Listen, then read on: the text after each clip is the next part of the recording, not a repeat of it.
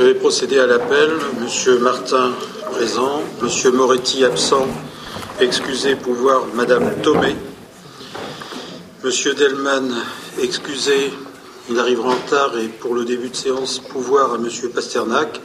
Monsieur Fontaine, Madame Thomé, Monsieur David, Monsieur Pasternak, Madame Delaney, Présente. Madame Munzer, Madame Letouzé, Madame Rinine, Monsieur Hirt, Madame Renouille, Monsieur Hippolito, Madame Fontaine, Madame Martineau, Monsieur De, Grassa, pouvoir à Madame Nataf, Monsieur Arasi, Madame Matruchot, Monsieur Maudry, excusez, pouvoir Monsieur Martin, Madame Nataf, euh, présente, Monsieur Nicolas,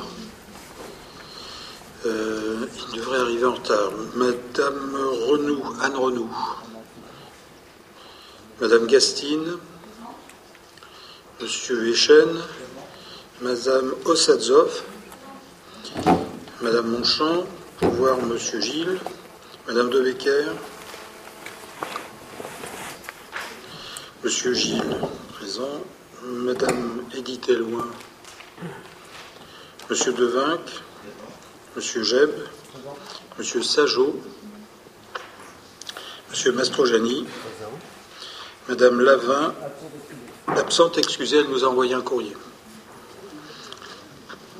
En secrétaire euh, de séance, euh, je voulais proposer Madame Ossadzov, si elle en est d'accord.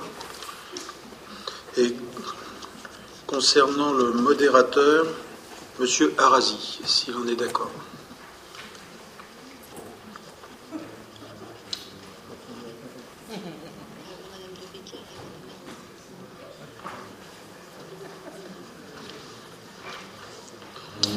Madame de Becker.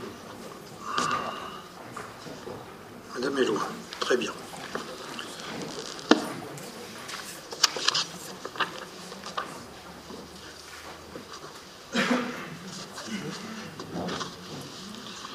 Bien, ben, je, vais donc euh, débuter euh, la séance. Euh, Nous avons des, des comptes rendus on, va on en parlera tout de suite après. Euh, nous avions trois communications euh, en entrée de séance. Une communication de Monsieur, Hirt, une communication de Madame Delaney, une de Monsieur Passernac, et puis euh, Monsieur Fontaine et Monsieur David. Alors allons-y, avant d'ouvrir la séance. Très bien. Monsieur le maire, au nom des membres de la majorité municipale, nous voulions vous féliciter ce soir pour votre élection à la présidence de Paris Métropole. On pourrait aussi d'ailleurs féliciter vos deux adjoints, que sont euh, le président de la région Île-de-France et le maire de Paris. Cette élection est le fruit de votre investissement depuis plusieurs années dans la rénovation des relations entre Paris et ses villes voisines et dans l'émergence d'une réflexion sur le développement d'une politique métropolitaine que le président de la République lui-même a portée dans son discours du 21 avril dernier. Paris Métropole jouera un rôle essentiel dans les années à venir dans le développement de notre région en s'appuyant sur une gouvernance partagée, la contribution à l'élaboration des contrats de développement territorial et le suivi des projets d'infrastructures de transport en commun. Par votre élection, c'est également la ville de Nogent qui est mise à l'honneur et son équipe municipale. Il faut y voir probablement la cohérence entre la contribution de Nogent à la construction de notre future région capitale et les projets développés au sein même de notre ville, tel le projet du pôle RER A. Enfin, pour terminer, puisque nous évoquons le Grand Paris, nous voulions vous poser deux questions. Pouvez-vous nous confirmer que le report en janvier du débat de la CNDP qui était prévu le 8 novembre dernier est maintenu? Et le conseil municipal sera-t-il amené à prendre position sur les différents projets de transport? Merci. Bien, Je vous, je vous remercie pour euh, ces quelques mots aimables. Je n'y suis pas quotidiennement habitué, mais ça, peut faire de temps en temps plaisir. Ce que je veux dire pour répondre à vos deux questions, c'est très simple. C'est oui, euh, aux deux, comme deux réponses, euh, ce sont des réponses oui. Oui, il y aura une réunion du débat public au pavillon Baltard, car en janvier, euh, la date est en train d'être arrêtée plus pour les disponibilités du pavillon Baltard que pour, euh, pour les, deux, débats publics. Nous n'avons pas. Enfin, j'ai demandé le report simplement parce que un des deux, euh, projets, euh, l'équipe notamment du, du réseau du Grand Paris, avait souhaité ne pas intervenir sur la partie financière qui relevait de ce projet.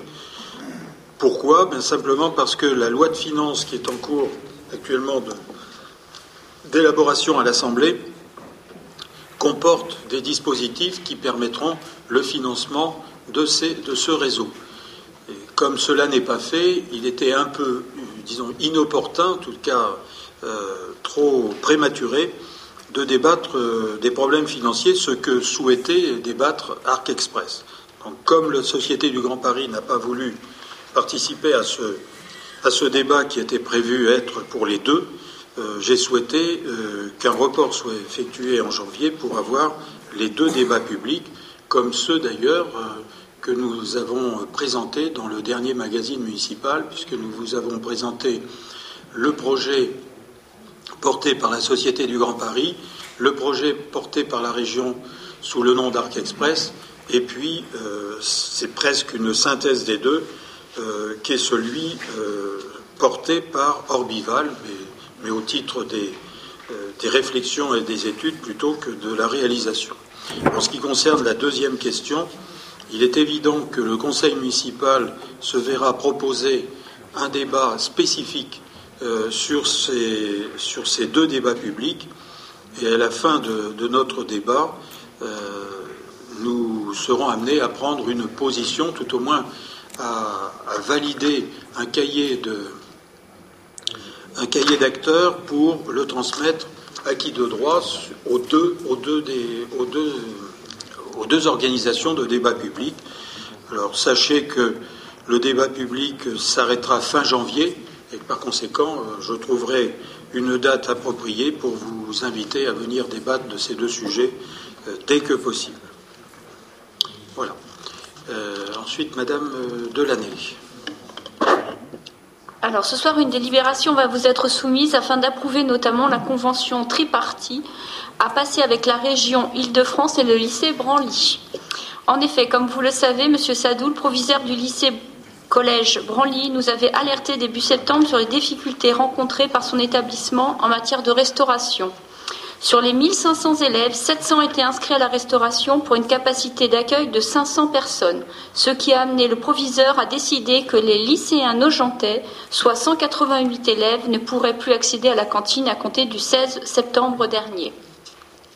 Ce choix des lycéens nojentais était lié à la proximité de leur domicile et à la possibilité pour eux de rentrer déjeuner chez eux. Le maire a fait part de sa désagréable surprise et de sa désapprobation. M. Sadoul a rapidement sollicité la ville afin de l'aider à trouver une solution d'urgence. La salle de restauration de l'espace Marie Curie a donc été mise à disposition des lycéens dès le 16 septembre. Tables et chaises ont été installées afin de leur permettre de venir, dans une première phase, déjeuner sur place de sandwich ou plats préparés par les familles. Des réunions ont été engagées dans le même temps avec les services et la vice-présidente de la région afin de trouver une solution permettant de proposer des repas chauds aux élèves. Pour réagir rapidement, un avenant à notre contrat de délégation avec la société Avenance a été signé afin d'assurer la restauration d'environ 200 élèves de Branly. Avenance facturera la prestation au lycée Branly et le coût final sera supporté par la région via une subvention d'équilibre au budget de restauration de l'établissement. Par ailleurs, la région remboursera à la ville les charges, chauffage, fluide, le coût du personnel d'entretien et des produits et matériels utilisés pour assurer l'entretien des locaux. Ce dispositif permet, depuis le 4 novembre dernier, à tous les élèves de seconde, de première S et de première L de déjeuner à l'espace Marie Curie. Depuis l'ouverture, c'est une moyenne de 150 à 160 élèves qui viennent régulièrement prendre leur repas sur place. La, ville a pu ainsi aider la région à régler pour l'année scolaire en cours ce problème. La région a lancé une étude pour que soit trouvée une solution dans les murs du lycée pour l'année 2012. Donc voilà, c'est une solution qui a été apportée rapidement à, ce problème qui, était très simple au plan arithmétique. 1500 élèves et une capacité d'accueil en matière de restauration scolaire de 500 alors qu'il y avait 700 demandes. Donc euh, il faut dire aussi que ces 700 demandes sont arrivées au fur et à mesure depuis deux à trois ans. Euh, et il est évident que ce soit au lycée collège Branly ou dans les autres établissements scolaires, nous avons une progression des demandes en matière de restauration à effectif constant, ce qui, s'explique par un certain nombre de données, dont en particulier euh, la donnée économique. Euh, oui, un repas, par exemple, euh, au, lycée Branly est facturé moins de 4 euros. Hein, c'est bien ça, 3,70 euros ou 3,80 euros. Euh, ce qui n'a rien à voir avec le prix même d'un sandwich dans, un café euh, situé à proximité. Alors, autre intervention, monsieur, monsieur Pasternak, avant que je passe la parole à nos collègues. Oui, bonsoir à tous. C'est simplement pour vous dire qu'hier a eu la troisième session euh, de sport en famille qui a vu le passage de 295 de Gentel. Ça s'est très bien passé, tout le monde était content. Très bien. Donc dernière euh, communication que je souhaitais euh, que nos collègues Jean-René Fontaine et Jean-Paul David, au titre de leur délégation, puissent faire.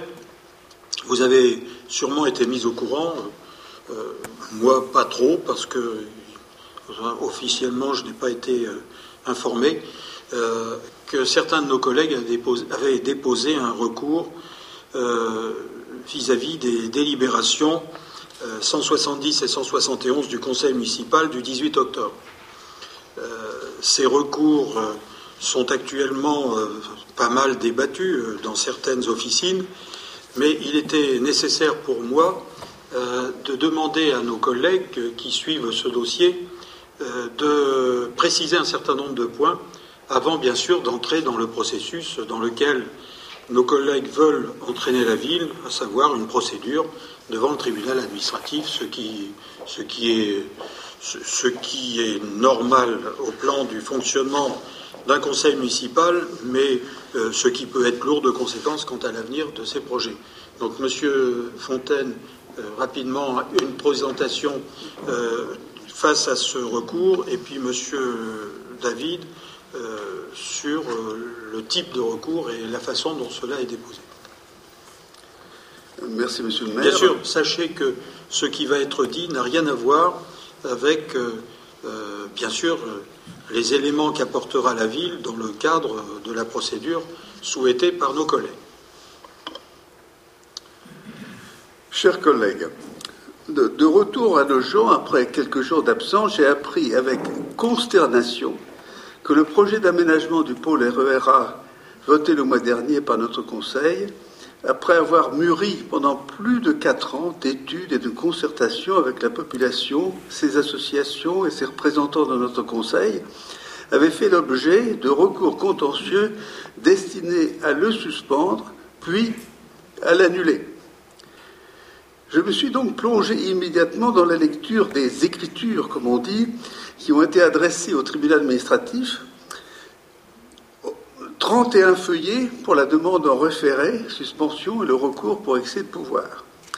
Il ressort que la plus grande partie de ces mémoires est consacrée à une présentation détaillée, mais souvent partiale, de l'historique de l'élaboration de ce projet, depuis le choix de l'opérateur jusqu'au bouclage final du projet au plan urbanisme et financier, ce qui a fait l'objet des délibérations du 10 octobre 2010 dont le maire vient de faire état. J'ai ensuite découvert les principaux arguments avancés pour demander la suspension puis l'annulation du projet. L'essentiel des critiques porte sur ce que les requérants appellent la désinformation à certains moments et sur certains points du projet. Et plus généralement, il considère que le projet a changé depuis son lancement et que des évolutions liées à l'avancement des études techniques, aux exigences des propriétaires du foncier et surtout aux résultats de la concertation n'ont pas été portées suffisamment à la connaissance de la population et du conseil municipal. Alors, y a-t-il eu des informations? Il est vraiment étonnant que l'on puisse se plaindre d'un manque d'informations sur ce projet. En effet, comme le maire l'a rappelé à plusieurs reprises, ce programme d'aménagement a fait l'objet de plus de 80 heures d'information et de concertation en utilisant toutes les formes de communication. Ateliers d'études, réunions publiques, lettres du maire et pour le conseil municipal lui-même, commission d'urbanisme, réunions spécifiques de présentation, communication de documents, projection avant le débat en conseil municipal tout le monde a pu apprécier la qualité de la maquette numérique du plan masse qui a permis à chacun de visiter en trois dimensions le site aménagé. Encore fallait-il bien sûr répondre aux invitations et participer aux réunions, ce qui n'a peut-être pas été le cas de certains signataires des recours. En réalité, la municipalité a déployé pour ce projet un dispositif beaucoup plus large et plus riche d'informations, de publicité et de concertation que celui qui est prévu par la loi pour les déclarations de projet. Si la commission du débat public qui est à l'œuvre en ce moment dans le cadre du Grand Paris avait un prix de la concertation, je donne à parier que nos gens auraient une des meilleures places pour ce projet. Y a-t-il eu changement? Ensuite, les requérants dénoncent un changement du projet qui l'éloignerait des intentions initiales. Il faut rappeler tout d'abord que la ville ne possède sur ce site aucun terrain et qu'elle n'a rien dépensé jusqu'ici pour cet aménagement considérable du quartier qui est envisagé. Au contraire, la ville va percevoir les taxes liées à la constructibilité de ces terrains qui appartiennent à la RATP et au STIF. C'est là toute la vertu de la déclaration de projet par rapport à la procédure de ZAC, qui aurait entraîné pour la commune à la fois le risque du portage du foncier, le coût de son aménagement, puis l'aléa de sa vente, sans percevoir la taxe de dépassement du plafond légal de densité, puisque les programmes en ZAC sont exonérés de cette taxe.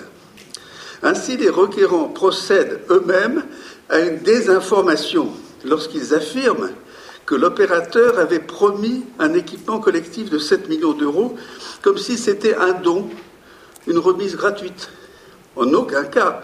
Ces 7 millions étaient au départ une simple estimation, d'ailleurs tout à fait vraisemblable, par l'opérateur de la constructibilité du foncier qui était proposé et de la taxe de PLD, pour les cas de densité, et de la taxe locale d'équipement correspondante, taxe qui est partagée avec le département. La commune a la totale liberté ensuite d'affecter ses produits fiscaux aux dépenses de son choix, même non liées au programme. En l'occurrence, à la demande des riverains, de la partie du projet où elle devait être construite, la médiathèque a été abandonnée au profit d'un futur projet en centre-ville. Il est prévu que les sommes correspondant aux taxes seront affectées aux dépenses communales liées à l'environnement du projet et à la réhabilitation du pavillon Baltard. Des travaux que la ville aurait dû faire et payer alors que le projet les lui finance. La constructibilité des terrains génératrice des taxes a été affectée à la fois par les contraintes techniques qui sont apparues au fur et à mesure de l'avancement des études et aussi du fait des résultats de la concertation. La valeur du foncier de la RATP a été abaissée et donc le montant des taxes en raison des surcoûts techniques des constructions élevés sur les voies. De nombreuses demandes de modification des volumétries des immeubles ont été prises en compte et ont généré des modifications des destinations des constructions.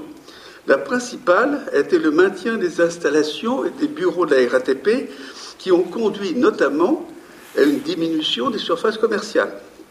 Il faut signaler aussi que si le contrat de mixité sociale indiquait une possibilité de 30 logements sociaux dans ce programme, il ne s'agissait que l'engagement d'une recherche liée aux résultats de négociations en cours et non pas d'un engagement de faire que l'on ne pouvait pas prendre à l'avance. Actuellement, d'ailleurs, Les logements sociaux, les logements sociaux sont créés en centre-ville par conventionnement de logements privés qui n'étaient pas prévus dans ce contrat. Il faut donc il faut saisir les opportunités qui se présentent. Enfin, sur ce programme du pôle RERA, la foncière logement a l'intention de réserver une douzaine de logements dans, le programme de logement, de 70 logements à peu près. Enfin, il ne serait pas de bonne foi de continuer à prétendre que le secteur de la place Pierre Sémard va bénéficier des dérogations au poste de la déclaration de projet, alors que le maire l'a expressément exclu en faisant remarquer cependant que la RATP, propriétaire anti du terrain, est parfaitement en droit de présenter à tout moment un projet de logements sociaux sur cette place. Et cette demande sera examinée dans le cadre des règles du poste actuel. Enfin, la constructibilité du terrain a peu changé entre le moment où nous avons choisi l'opérateur Eiffage et le dernier état, la déclaration de projet, soit 28 000 mètres carrés environ. La principale dérogation en hauteur prévue dans le projet est celle qui concerne l'immeuble adossé au pignon de l'immeuble gigantesque à l'entrée de la place Leclerc. Il s'agit donc plutôt d'un rattrapage d'une erreur du passé. Et en outre, le programme, en fait, se coule bien dans l'environnement de la place Leclerc, qui comporte, comme vous l'a montré, de nombreux immeubles de grande hauteur. Et il a été abondamment démontré que l'adaptation des règles pour le parking ne créerait pas une situation dégradée par rapport à la situation actuelle. Au contraire, une gestion mutualisée permettra une meilleure satisfaction de l'ensemble des parties prenantes, présentes et à venir. Y a-t-il atteinte à l'économie générale du poste Le dernier argument des requérants qui prétendent que cette déclaration de projet, qui ne concerne qu'un territoire très limité de la ville, constitue une atteinte à cette économie générale du poste. La procédure de déclaration de projet, entourée d'un grand nombre de garanties de publicité et de concertation, fait échapper complètement et légalement la ville à cette critique.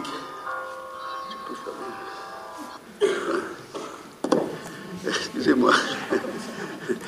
Je laisse.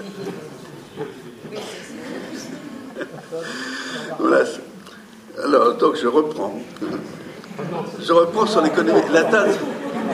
Je reprends générale l'économie générale du poste. Car la procédure, je pense que c'est un point extrêmement important. La procédure de déclaration de projet qui est entourée d'un grand nombre de garanties de publicité et de concertation, fait échapper complètement et légalement la ville à cette critique. Je laisse enfin à notre collègue Jean-Paul David le soin de dénoncer le traitement proprement insultant que les requérants réservent au commissaire enquêteur nommé par le président du tribunal administratif. Je ne pense pas que le tribunal appréciera cette attitude méprisante. En définitive, aussi bien sur la forme que sur le fond, je n'ai pas relevé d'arguments solides et déterminants pouvant conduire la justice à sanctionner la démarche d'élaboration de ce projet. Il a été conduit en toute transparence, avec la seule préoccupation du meilleur aménagement de ce quartier pour le confort des voyageurs nojentés et le développement économique de la ville, indispensable à l'accroissement de l'emploi gens et à l'augmentation de ses ressources fiscales. Mais je voudrais terminer sur une note plus grave. Dans le référé suspensif, page 3, les requérants emploient une formule particulièrement choquante. Je la cite intégralement. La réalisation de ce projet ne présente aucun caractère d'urgence du point de vue de l'intérêt général. Voilà la formule. Je pense que chacun appréciera en son fort intérieur la légèreté de cette déclaration, qui n'est assurément pas le fait d'élus responsables. Il y a plus de 20 ans, que la ville cherche une solution pour réparer l'outrage qui a été fait à son entrée de ville par ce parking régional, vrai bunker de béton.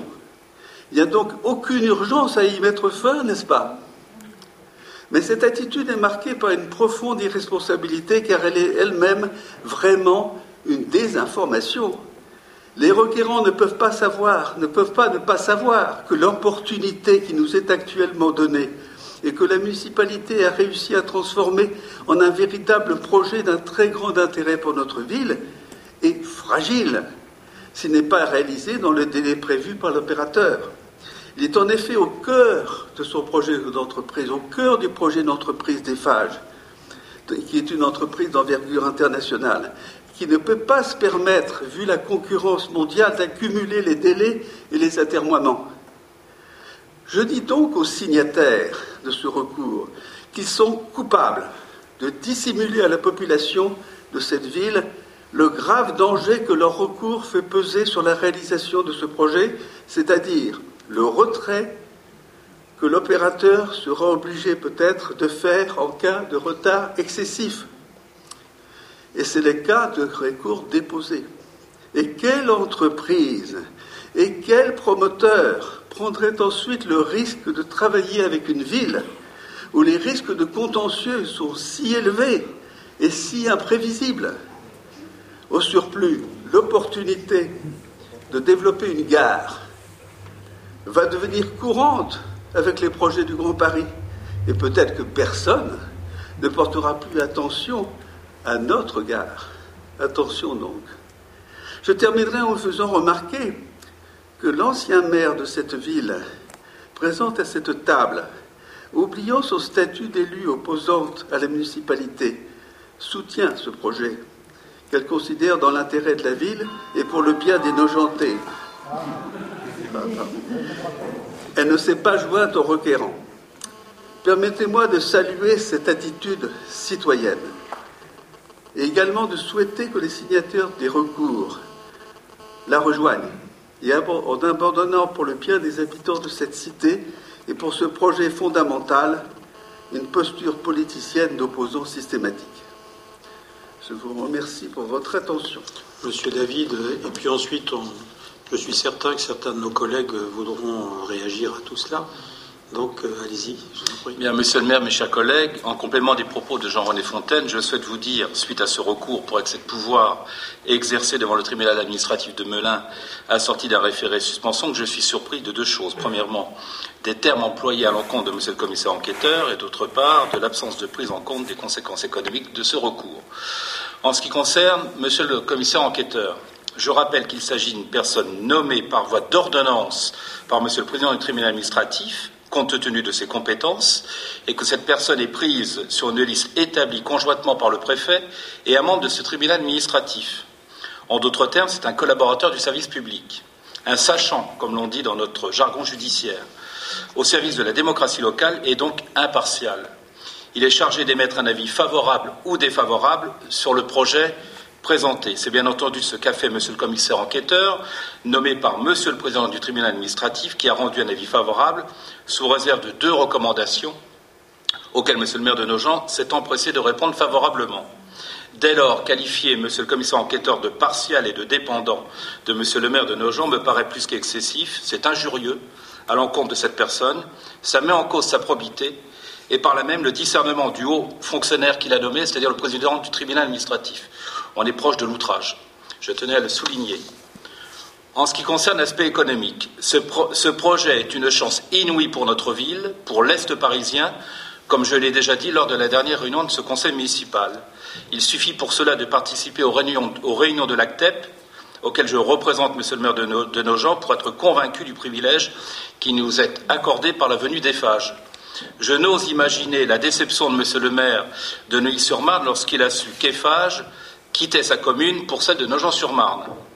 Je ne rappellerai pas les avantages économiques de ce projet, que vous connaissez tous, rappelons toutefois les emplois qui sont nécessairement créés par ce pôle, indépendamment de ce défage, la création de commerces et bien sûr l'attractivité renforcée de nos gens, sans oublier le côté finance locale et l'impact sur la fiscalité locale.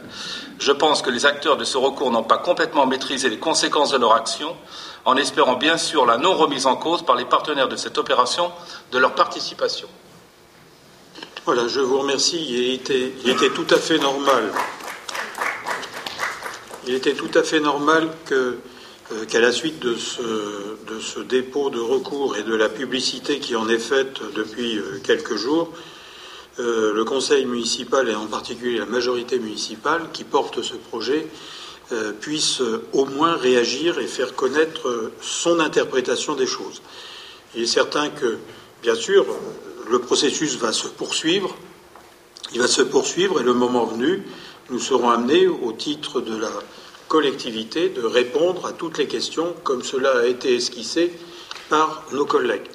Euh, nous irons bien sûr euh, au rythme, malheureusement pour tout le monde, au rythme du tribunal administratif, euh, sachant que ensuite il faudra demander à notre partenaire, à nos partenaires, parce que la RAPTP aussi est passée de 800 mètres carrés à 2000 mètres carrés sur ce site, la RATP aussi a des besoins euh, qu'elle voulait euh, euh, réaliser sur la, gare de Joinville-le-Pont et qu'en réalité, à la suite des différents travaux que nous avons faits conjointement, elle a décidé de rester sur nos gens et d'augmenter sa capacité à nos gens en matière d'emploi.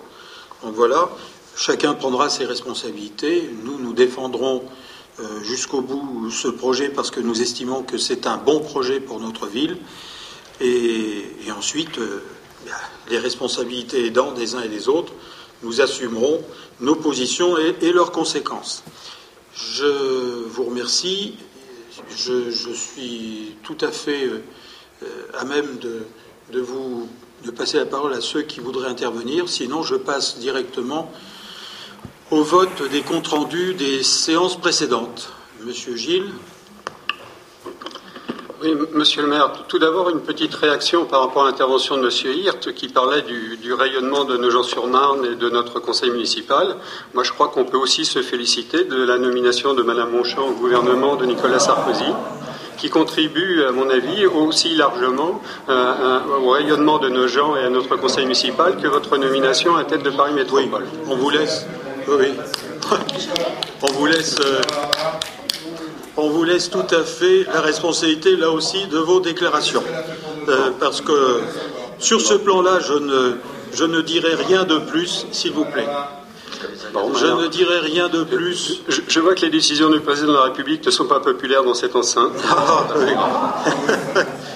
vous savez, le président de la République, comme chacun d'entre nous, dans l'exercice de ses fonctions, peut, faire des erreurs. C'est tout à fait possible. Le tout, c'est que, le tout, c'est que certains l'aident à faire des erreurs en faisant des promesses qu'elles sont incapables, ces personnes, de tenir. Mais enfin, moi, j'ai du mal à suivre la carrière de Mme Monchamp, tellement elle est, elle est variée et dispersée. La veille, je l'entendais faire des déclarations. Le lendemain, euh, elle était tout à fait sur un autre registre. Mais c'est son problème. Je ne m'en mêlerai pas. Tout ce que je peux dire, par contre, c'est que en politique, il y a une certaine éthique et certaines valeurs, et reprendre sa parole comme on l'a donné peut parfois surprendre certains d'entre nous. Sur ce, tant mieux pour elle, si c'est la, voie qu'elle a choisie, euh, elle l'assumera elle aussi, comme elle a assumé tout le reste des toutes les autres décisions qu'elle a été amenée à prendre, euh, y compris euh, quand on lit euh, le dernier, la dernière prestation dans le magazine municipal, euh, dernière prestation de signée de Madame Monchamp, parce qu'elle n'a pas écrit souvent, elle a écrit une fois, mais deux fois, deux fois, deux ah oui. Oui, d'ailleurs, j'ai reconnu, euh, Monsieur Gilles, votre, votre style dans, ah ben, hein, les textes. C'est un travail de groupe, on ah travaille de façon collective. c'est tout à fait ça, vous avez raison, c'est un travail de groupe j'ai retenu, j'ai reconnu votre style parce que vous, vous écrivez beaucoup, vous comprenez On arrive à vous reconnaître quand, quand vous sortez un texte. En tous les cas, euh, s'il y a alors une cohérence, souhaitons, on ne sait jamais, que maintenant que Mme Monchamp a regagné euh, le giron de la majorité présidentielle et le soutien au président de la République, peut-être qu'elle envisagera euh, d'être cohérente avec la majorité municipale qui soutient le président de la République et qui est au sein de la majorité présidentielle. Il y aura peut-être une cohérence d'un seul coup qui va naître de cette décision très sérieuse qu'elle vient de prendre. Nous attendons la suite des événements. Mais la, cohérence peut se faire dans l'autre sens. Non, non, ne, changez pas les positions des uns et des autres, s'il vous plaît. Jusqu'à preuve du contraire, euh, la majorité municipale euh, est actuellement au siège et c'est elle qui porte un certain nombre d'orientations euh, qui sont définies par la majorité euh, présidentielle au plan national. Bon, on ne va pas épiloguer. Ça, c'est un autre, un autre débat. C'était l'introduction. Donc, ah bon? vous permettez quand même que je commente un peu les, interventions sur le, recours. Ben, vous savez, nous lisons beaucoup votre blog, euh, nous sommes au courant de tout ce que vous pensez et de tout ce que vous souhaitez. C'est bien, c'est ce qu'on appelle la transparence. Donc, ah oui, oui. D'ailleurs, il est impossible d'aller d'aller sur le marché sans vous croiser, parce que c'est, on, est quasiment en campagne électorale euh, grâce à vous. Allez-y, monsieur. Très bien. Donc, eh ben, par rapport à ces deux interventions sur le recours, déjà, je suis surpris de voir que le conseil municipal, pour une fois, commente un recours. à ma connaissance, c'est la première fois que j'assiste à ça. Ah, mais il jamais vu ça nulle part. Vous serez étonné ah. souvent, vous verrez. Oui, ben, c'est dommage qu'on ne l'ait pas fait d'ailleurs sur Val-Office. Et puis, moi, ce que j'aimerais bien, c'est quand on commente un recours. monsieur, n'est pas passé au conseil municipal. Ce que j'aimerais bien, c'est quand on commente un recours, qu'on ait au moins euh, la bonne foi de distribuer le recours à chacun.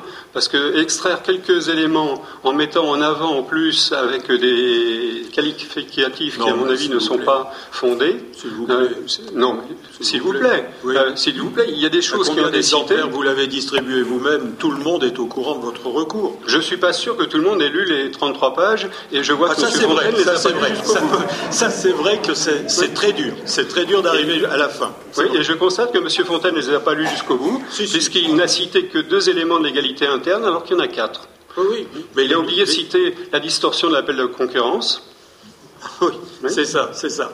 bon, donc euh, on vous expliquera, Monsieur Gilles. On vous expliquera. Euh, sur, le plan juridique, on ne va pas engager le débat ici, ça n'a aucun sens. Euh, sachez quand même que dans une procédure devant le tribunal, tout ce qu'on affirme, on est obligé de le démontrer. Oui. Donc, moi, je vous renvoie à la lecture des 33 pages et à la lecture aussi de toutes les références qui vont derrière. Et il y a à peu près 300 pages de références mhm. qui sont euh, en fait annexées et qui permettent euh, de démontrer point par point tous, les, tous, les motifs qu'on invoque. C'est ça.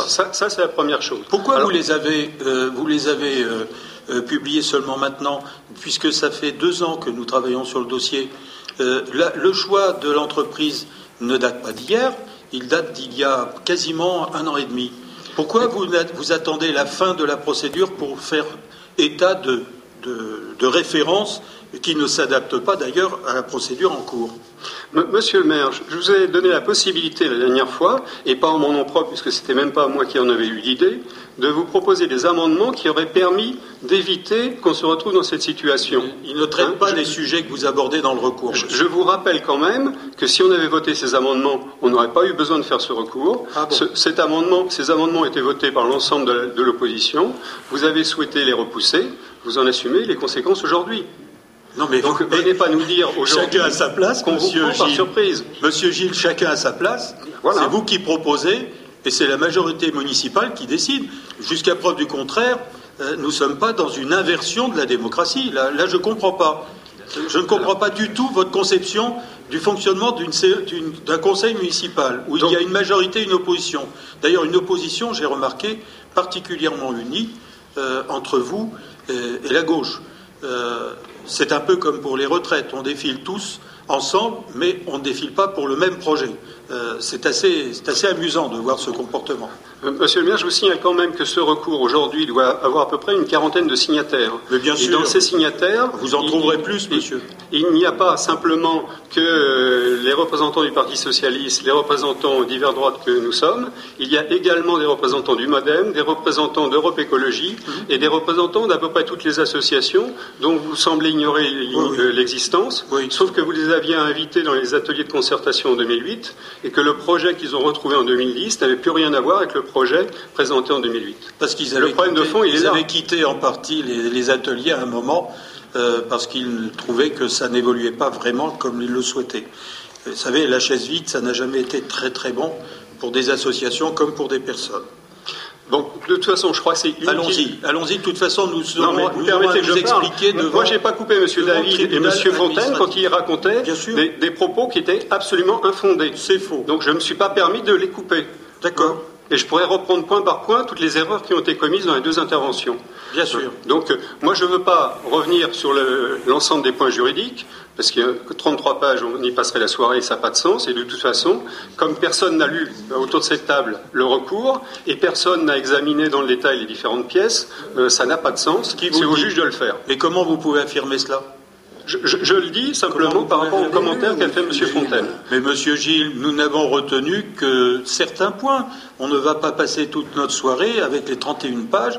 On aura le temps, dans les mémoires que nous publierons. Euh, Monsieur le maire, on ne va pas faire aujourd'hui l'instruction de ce recours. On est bien d'accord. On n'en a pas la compétence. Alors quand vous nous dites qu'on est coupable, ah, vous n'avez pas. Vous n'êtes pas non plus habilité à nous traiter de coupable. Ah bon, d'accord. Mais alors qui, a déposé le recours si vous n'en avez pas la compétence? Je vous dis que vous n'avez pas la compétence de nous juger coupables parce qu'on a ah. déposé un recours. Mais, on a le droit de déposer un recours, on n'est pas en Union soviétique. Qui vous a, euh, critiqué sur le fait que vous déposez un recours? Nous faisons simplement, Les deux interventions de, nous vous faisons simplement part, Monsieur Gilles, euh, de notre point de vue. On a encore le droit peut-être de dire ce que nous pensons de votre recours. Non, on n'a pas le droit. Vous n'avez pas à faire un, pseudo-jugement de quelque chose qui, de toute façon, ne relève pas de la compétence de ce conseil municipal. Il y a une instance juridique qui est chargée d'examiner ce dossier. présentez votre mémoire au tribunal. Oui, oui. Alors là, moi, je vous, garantis que si vous présentez les mémoires qui ont été euh, évoquées oralement ici, vous allez avoir euh, effectivement de mauvaises surprises. Et comment vous, pouvez, comment vous pouvez préjuger de ce que va dire le tribunal administratif? Vous possédez la science infuse, monsieur Gilles? Vous, êtes en donneur de leçons dans ce conseil municipal en permanence Non. Arrêtons d'être aussi certains, d'abord des arguments et deuxièmement du résultat. Euh, nous verrons bien. On verra bien, exactement. Donc c'est pas ici euh, qu'on doit discuter de ces éléments-là. Eh bien, ça, c'est la première chose. En tant que président de séance, je peux être amené à dire un certain nombre de choses et, à laisser mes collègues s'exprimer sur un problème qui relève de l'intérêt général de la ville. Alors après, quand on nous dit qu'on a été, euh, euh, on a commis un outrage en remettant en cause euh, le rapport du commissaire enquêteur. Moi, je suis désolé. Vous... Pire, pire. C'est pas, Gilles, ce sont pas le rapport employé. C'est pas le rapport par lui-même. Je suis désolé. Les éléments que vous avez lus, ce sont des extraits de jurisprudence oui. pour qui illustre effectivement toutes les dérives qu'il peut y avoir dans les enquêtes publiques, et ce ne sera pas la première enquête publique où il y a eu des dérives. Donc euh, nous, qu'est-ce qu'on fait? On ne fait que dénoncer des choses qui ont été constatées dans d'autres éléments et qui ont été condamnées à chaque fois par le juge administratif. Donc on a quand même le droit de demander l'application de la jurisprudence à l'enquête publique sur le pôle RER. L'enquête publique sur le pôle RER n'est pas en dehors du droit. C'est inimaginable. Est-ce qu'on a dit une seule fois que, c'était, que nous étions en dehors C'est l'intervention de M. David. Non, monsieur. Vous écoutez très monsieur mal. Gilles, monsieur Gilles, je m'inscris en faux par rapport à ce que vous venez de dire. Je suis désolé, reprenez mon propos. Non, mais reprenez mon propos. monsieur David, est-ce que je vous ai coupé pendant que je vous ai exprimé? Non, mais j'ai le droit de vous répondre. J'ai quand même le droit de vous répondre. Voilà. Parce que vous me mettez en cause, j'ai quand même le droit de vous répondre. C'est vous qui nous avez mis en cause. Excusez-moi. D'un seul coup, c'est monsieur Gilles qui, anime les débats. Euh, moi, je trouve ça formidable. Mais en tous les cas, nous n'allons pas, nous n'allons pas passer, comme vous venez de le dire d'ailleurs, et là-dessus je suis d'accord avec vous, la soirée sur ce dossier, mais il était normal que je demande à mes collègues de rétablir un certain nombre de points de notre point de vue, hein, de notre point de vue, que nous ne pouvons que contester dans, l'argumentation de ce recours.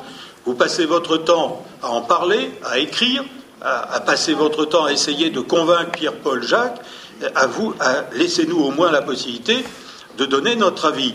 Sur ce, pour le reste, tout cela se passera dans le cadre des procédures que vous souhaitez, et nous irons jusqu'au bout de ces, procédures, quitte à, subir les conséquences d'un délai trop important pour un projet qui nécessite quand même de ne pas trop tarder. Alors, j'avais quand même un dernier point, si vous permettez. Allons-y, c'est le dernier point. J'aimerais bien finir mon intervention. Justement, j'aimerais bien finir mon intervention.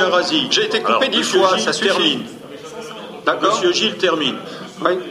Alors, moi, ce que j'aimerais bien, c'est quand même que vous ayez l'honnêteté de faire mention de la première page de ce recours. Qu'est-ce qu'ont exprimé tous les requérants ils ont exprimé le souhait d'une renégociation en disant que le projet qui était soumis à enquête publique n'était pas conforme à ce qui avait été promis, aux engagements pris par EFAGE en 2008, à ce qui avait été fait au niveau des ateliers de concertation.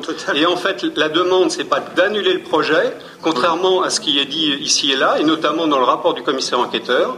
Les requérants ne sont pas là pour annuler le projet, ils sont là pour le ramener dans une logique d'intérêt général et de conformité par rapport aux engagements. Et je pense qu'il faudrait quand même que vous ayez l'honnêteté, dans ce cas-là, de citer l'ensemble des arguments. Oui, c'est ça. Monsieur, Monsieur Gilles, il faut, il faut aussi être honnête de votre côté. Modifier le projet, c'est le rendre impossible. Et vous avez eu l'occasion, vous avez eu l'occasion pendant deux ans, vous avez eu l'occasion, à l'occasion de l'ensemble des, ateliers thématiques, des décisions qui ont été prises dans, cette, dans, cette, instance, au niveau du conseil municipal, de, de réagir. Il n'y avait aucun problème, chacun a pu s'exprimer durant toute cette procédure. Il se trouve que vous êtes en train de comparer ce qui n'est pas comparable. Au départ, il y avait une faisabilité qui permettait de choisir l'opérateur avec lequel on travaillerait. Et ensuite, il y a eu un projet qui a évolué en fonction des travaux euh, et de la concertation qui a eu lieu. C'est évident qu'il a évolué. On est tout à fait d'accord. Mais ne comparez pas ce qui n'existe pas. Il n'y a pas eu un projet et un second projet. Il y a eu une faisabilité et ensuite une construction de projet avec une évolution de ce projet. À partir de là, nous verrons le moment venu euh, qui a raison, qui a tort, mais j'espère qu'on aura la conclusion avant que ce ne, soit trop tard. Monsieur Arasi voulait prendre la parole? Oui, je, voulais intervenir en tant que modérateur, puisque j'avais entendu. Ah, c'est vrai, c'est vrai. J'ai entendu le terme modérateur, donc je, voulais rappeler à, tout le monde, et, euh, et très sérieusement, Monsieur Hirt, que je, pense que pour pouvoir se parler euh, tranquillement, le mieux est que chacun s'écoute jusqu'au bout et se réponde. Voilà, donc je le rappelle, cette règle euh, vaut au conseil municipal. Très bien. Donc je, ah, oui, un dernier mot et nous, nous commençons la séance. C'est un dernier mot, mais je pense c'est un mot tout à fait nécessaire. Parce que M. Gilles vient de prétendre effectivement qu'il n'a pas mis en cause le commissaire enquêteur. moi, j'ai lu les deux recours, j'ai passé toute la matinée à ça. Donc, en fait, dans, le recours euh, en suspension de, référence suspension, il y a un paragraphe A2 qui est intitulé Une enquête publique entachée par le comportement du commissaire enquêteur. A21 un manque d'indépendance au regard du maire, le déroulement de l'enquête publique a démontré une certaine subordination au maire de la part du commissaire enquêteur. C'est rien, ça. A22, un manque de discernement qui jette un doute sérieux sur l'impartialité etc. Enfin, je veux dire, il y a, d'autres, il y a d'autres termes encore. Je, ne veux pas insister, mais enfin, comment vous pouvez, comment vous pouvez affirmer ça C'est l'attaque ad hominem de ce commissaire. Dans ce cas-là, Monsieur euh, Fontaine, et ayez au moins l'honnêteté de distribuer le document et que chacun voit les arguments qui sont derrière. il y a des arguments avec des preuves. Bon, écoutez, hein on, nous arrêtons là, nous arrêtons là les échanges. Non, je suis désolé, il y a Monsieur Fontaine. Non, Monsieur Gilles, en, Monsieur avant un certain nombre de points. Vous manquez pas de points, je Monsieur, Monsieur, Monsieur Gilles, vous, ne manquez pas de touper. Il faudrait que je distribue le recours que vous avez déposé devant le TA pour en faire un peu plus de publicité, parce que je suis là pour assurer votre communication. On fait un commentaire de texte quand on a le texte. Bien sûr, bien sûr. Eh bien, écoutez, nous renvoyons l'ensemble des personnes qui ont besoin de mieux connaître votre texte euh, de se rendre sur votre blog et, paraît-il, sur un site que vous auriez créé conjointement, ce qui est formidable d'ailleurs, c'est un site pluraliste, je vous le recommande, euh, pour que chacun puisse se faire une idée du, recours. Monsieur Jeb, et ensuite on passera à la suite. Oh, nous allons être très courts, mais je voulais revenir euh, rapidement pour expliquer pourquoi nous sommes joints à ce recours. À l'origine, nous avions adopté une position bienveillante, euh, malgré que nous ayons euh, souligné le fait que, le, résultat de l'appel d'offres nous semblait légèrement biaisé, dans le sens où effectivement euh, la, seule entreprise qui proposait des choses intéressantes, c'était Vinci, avec, enfin avec l'arrivée du siège social, avec un équipement public et avec des logements sociaux. Donc tout ça paraissait beau, mais comme on n'avait pas le cahier des charges et qu'on comprenait, comprenait pas bien pourquoi les autres euh, ne proposaient pas des, choses aussi intéressantes, on s'était un peu abstenu.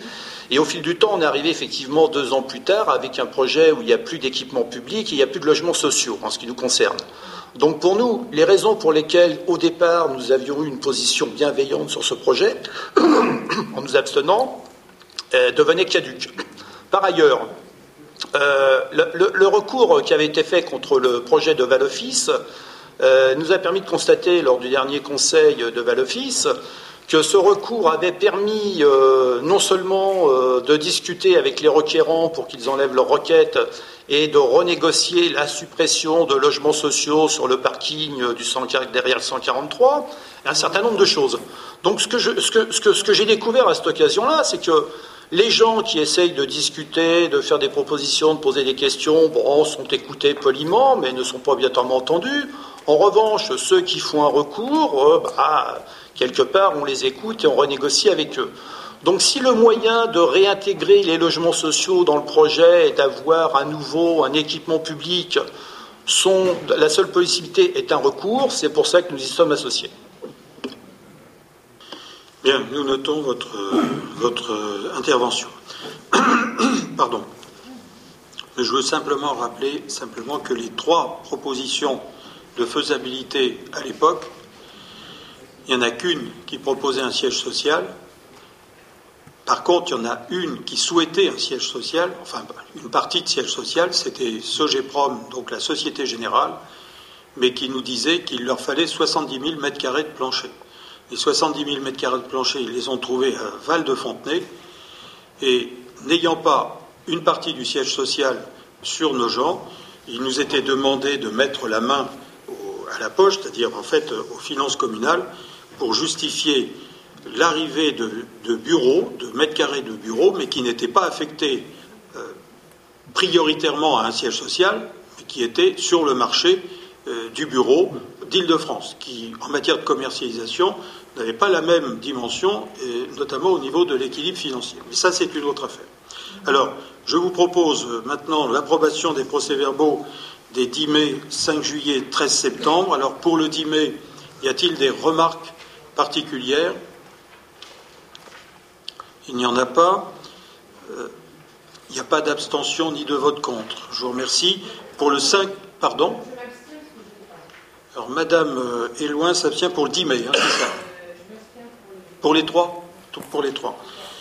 Euh, pour le 5 juillet, y a-t-il des remarques ou des, euh, demandes de modification Il n'y en a pas. Donc il n'y a pas d'abstention ni de vote contre en dehors de Madame Éloin. Et le 13 septembre, plus récent, pas de remarques, Monsieur Devin? D'accord Donc deux abstentions pour le 13 septembre. Je vous remercie. Donc nous passons maintenant à l'acquisition, au premier rapport. Monsieur le maire, juste une. Euh, oui. Comme d'habitude, euh, je vais vous demander que ces, euh, comptes rendus soient mis sur le site de la ville. Mais ils, sont, ils sont mis quand ils sont passés au conseil municipal. ils, vont être, ils vont être validés, donc j'espère qu'ils seront prochainement. Et une, une question Parallèlement, nous recevions jusqu'à maintenant les comptes rendus des conseils communautaires de la communauté d'agglomération. Vous nous les transmettiez par, euh, par courrier. Euh, nous n'avons plus ces, euh, ces, éléments, et d'ailleurs ça fait maintenant plusieurs, plusieurs mois. Serait-il possible d'être à nouveau destinataire des comptes rendus des conseils communautaires Il n'y a pas de raison. Il n'y a pas de raison. Si vous ne les avez pas, c'est que soit c'est une erreur, soit c'est qu'il n'y a pas eu de séance. Parce que euh, en séance, on n'en a pas souvent de séance. Et depuis quand Quel est le dernier que vous avez reçu? Vous vous rappelez pas? Enfin, écoutez, je vais vérifier, mais en tous les cas, la logique, c'est que quand je reviens d'une séance du, conseil d'agglomération, je demande aussitôt que ce soit envoyé au conseil municipal. Donc je vais y veiller, je vais regarder. Mais de, tête, je ne me rappelle pas quelle a été la dernière séance. Ce qui est sûr, c'est qu'on va, nous allons en avoir une dans les 15 jours, 3 semaines qui arrivent. Enfin, je vais vérifier. Merci. Alors, Monsieur Delman, ben, voilà, Monsieur Delman est arrivé juste. justement, je vous remercie d'avoir attendu. Acquisition d'une licence 4. Alors, mes chers collègues, bonsoir. Alors, la commune euh, souhaite acquérir une licence 4 euh, afin d'organiser des manifestations au cours desquelles euh, de l'alcool est vendu. Hein. et en fait, plus particulièrement au sein du pavillon Baltard.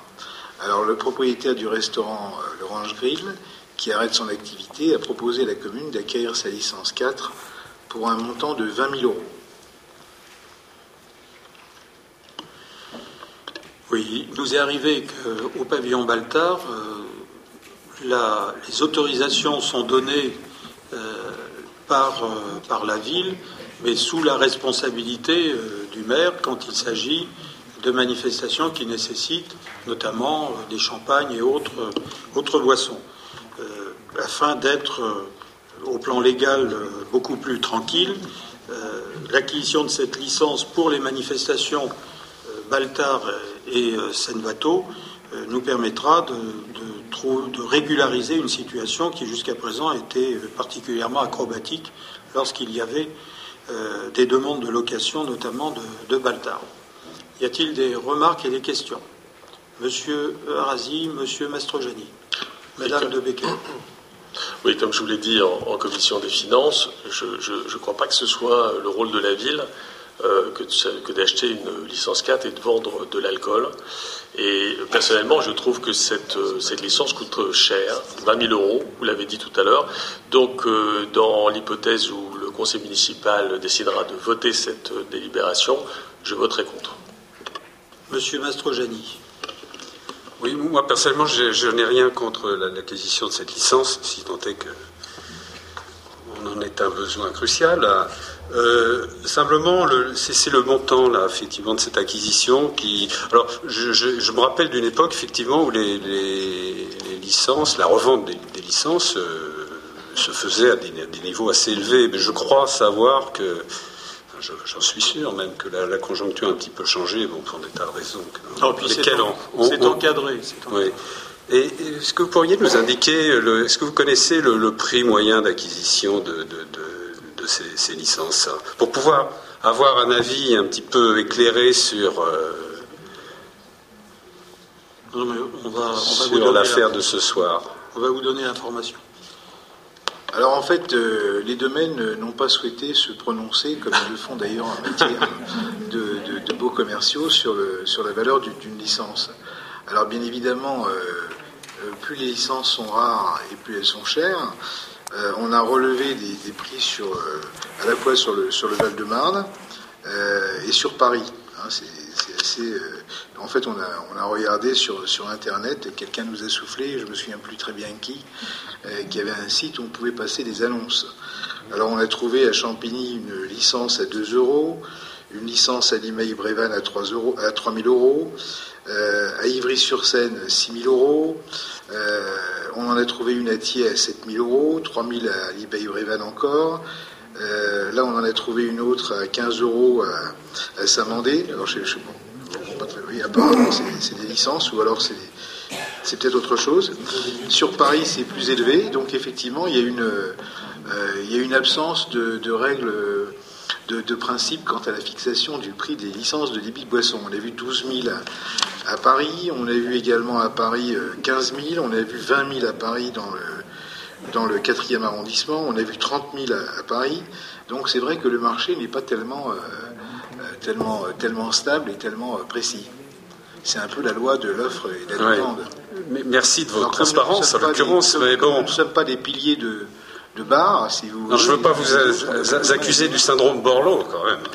Pas jusque-là. Oh. Il a assez de soucis comme ça, M. Borloo, on ne va pas en rajouter. Allez-y, monsieur. Merci.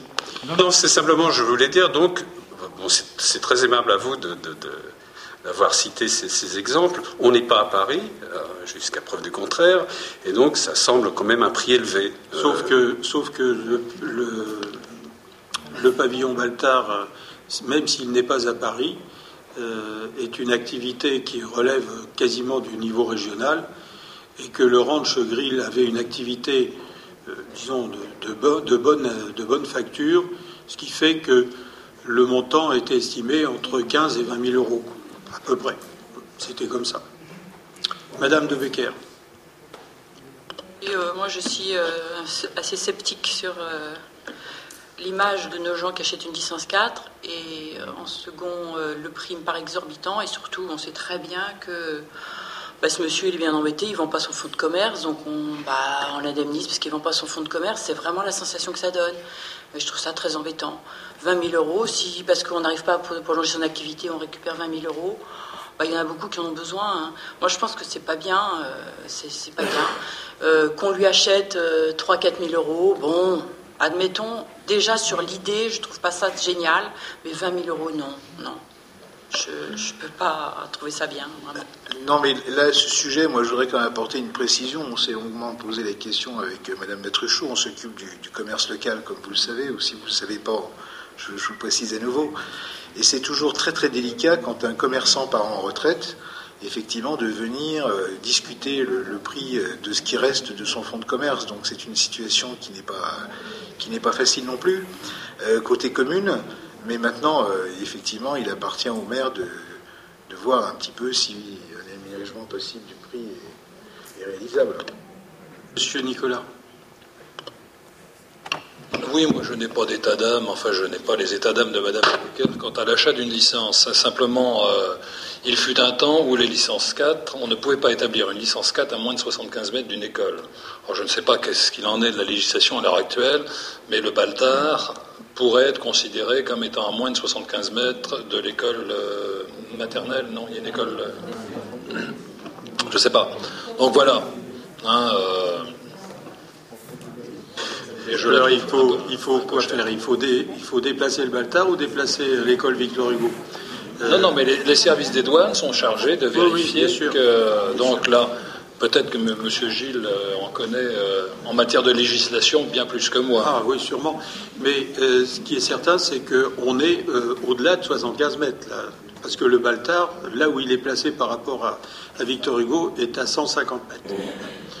Euh, mais moi, je pense que le vrai problème, il est au niveau de la capacité pour le Baltard d'accueillir l'ensemble des manifestations euh, qui, euh, qui peuvent parfois représenter, euh, avoir la nécessité de, de, proposer, dans un cadre particulièrement réglementé, puisque les conditions de location sont très strictes, et plutôt que de se mettre les mains devant les yeux en se disant pourvu qu'il ne se passe rien, euh, ben, moi je préfère que ceux qui sont amenés à prendre la décision d'accueillir des manifestations euh, sachent qu'ils le font dans un cadre euh, légal. Parce que souvent, dans ces manifestations, ben, celui qui a loué le, le Baltard ben, prend des initiatives qui ne sont pas réglementées, légales. Alors, tout le monde a tout à fait intérêt à faire en sorte que ces manifestations respectent le cadre légal. À partir de là, s'il faut que je reprenne la- mon bâton de négociateur et que je fasse baisser un peu euh, la licence, je suis prêt à négocier une baisse euh, auprès de l'in- de l'intéressé. Il n'y a pas, pas de problème. Euh, être, en- être aux alentours de 15 000 euros, par exemple, pour redevenir. Non, trop cher. Non, non, mais attendez, trop cher peut-être, mais il y a quand même un certain nombre de règles, et ces règles. Il n'y a pas de règle, font que- justement. On l'a vu. Donc, ça dépend de la localisation. Non, mais de surtout, monsieur, monsieur Delman vient de le dire. Quand vous avez quelqu'un qui arrête son activité, difficile de négocier. Ben, c'est ça. C'est-à-dire qu'il veut la prime au départ. Et comme on sait qu'une une licence 4, c'est pas plus de 3 ans sans utilisation, ça tombe. Ah ben ah, voilà. Ben non, non. On n'est pas là pour financer les gens qui arrivent en fin d'activité. Non, c'est pas le métier d'une ville. On est pour le bien public, pour l'ensemble des Nogentais, pas pour un cas. Donc je, je- vraiment, je vous assure, c'est pas, faut pas faire ça. On est en dehors de notre rôle. Je crois qu'il faut essayer de la négocier de moins cher, parce que là, me semble un peu cher. Oui, oui, mais ça, c'est ce que je vais vous proposer. Euh, je, vais vous- je- je vous propose de négocier à 15 000 euros. Euh, faire baisser de 5 000 euros, c'est quand même assez important. Et puis, par ailleurs, je voudrais rappeler euh, à, à Madame de Becker que, heureusement que c'est de moins en moins le cas, mais beaucoup de nos commerçants euh, se retrouvent en fin de carrière avec comme seule retraite le potentiel du fonds de commerce. Euh, certains d'entre eux se retrouvent d'ailleurs dans de grandes difficultés s'ils ne cèdent pas leur commerce à des, activités qui vont le valoriser sur le plan de la spéculation. Euh, et jusqu'à présent, j'ai toujours euh, refusé d'intervenir sur la préemption.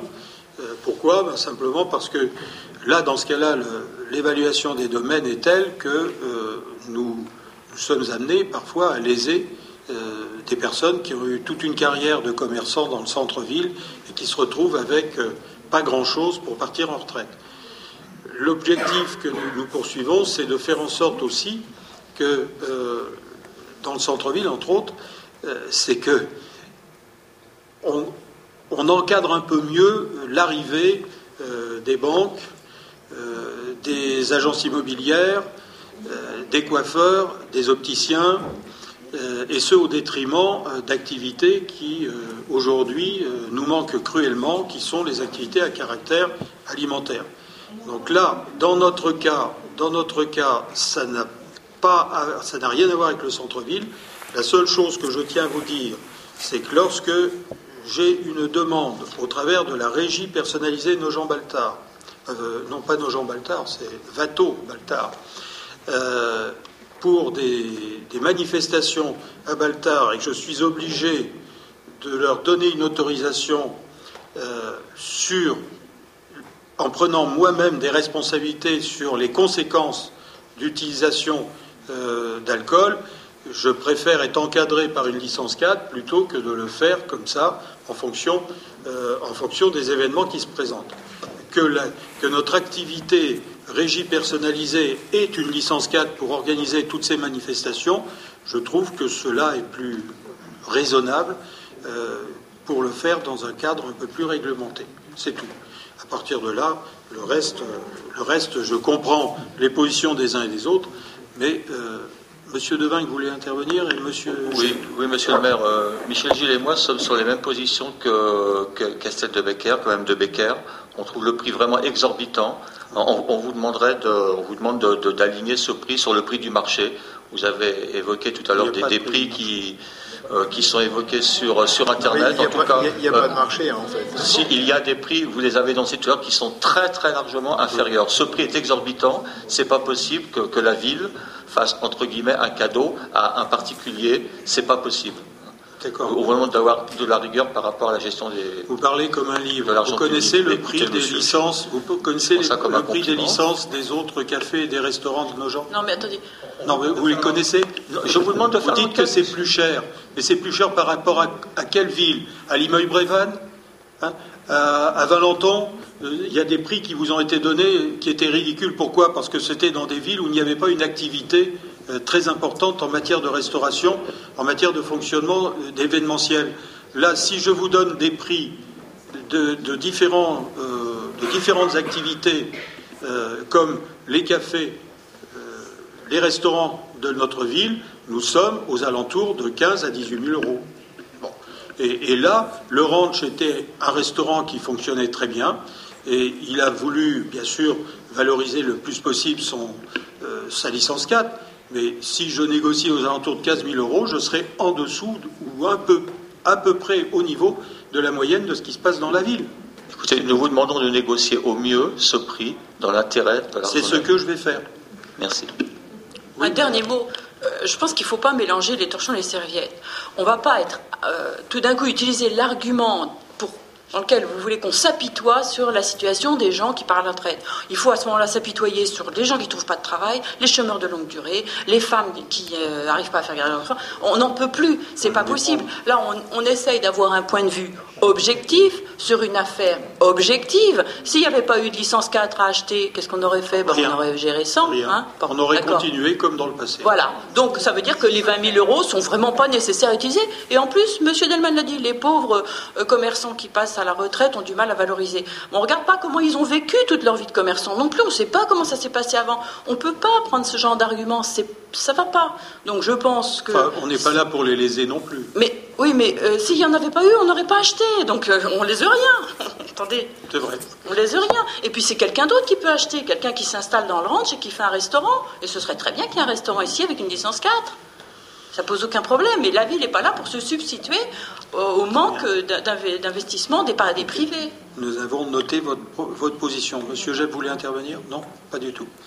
Donc moi, je vous propose euh, de négocier ce prix au mieux, c'est-à-dire aux alentours, en tous les cas, euh, en dessous de 20 000 euros, aux alentours de 15 000 euros. Je ne sais pas euh, ce que cela va donner. En tous les cas, je ne, je ne reviendrai pas sur, euh, sur le niveau de 20 000 euros. Donc on va, on va essayer de, de tomber à 15 000. Euh, Voilà ce que je voulais vous proposer. Et cette licence sera euh, affectée à la régie personnalisée euh, euh, Altar Vato pour les activités en général. Il n'y a pas de vote. alors. Non, non, mais attendez. Ouais, donc, Je viens de vous dire que je négocierai au niveau de 15 000 euros et que si ça n'était pas obtenu, eh bien, je reviendrai, si nécessaire, devant le conseil municipal pour, sur la base d'un autre prix. C'est tout. Alors 15 000 euros, donc je propose le vote à 15 000 euros. Y a-t-il des, des votes contre? Comme je l'ai dit. Mais non, mais écoutez, si ça n'est pas à 15 000 euros, nous ne l'achèterons pas. C'est ça que je veux dire. Non, mais moi, je ne peux pas descendre à 10 000 euros alors que cette licence. Madame, d'accord, il n'y a aucun problème.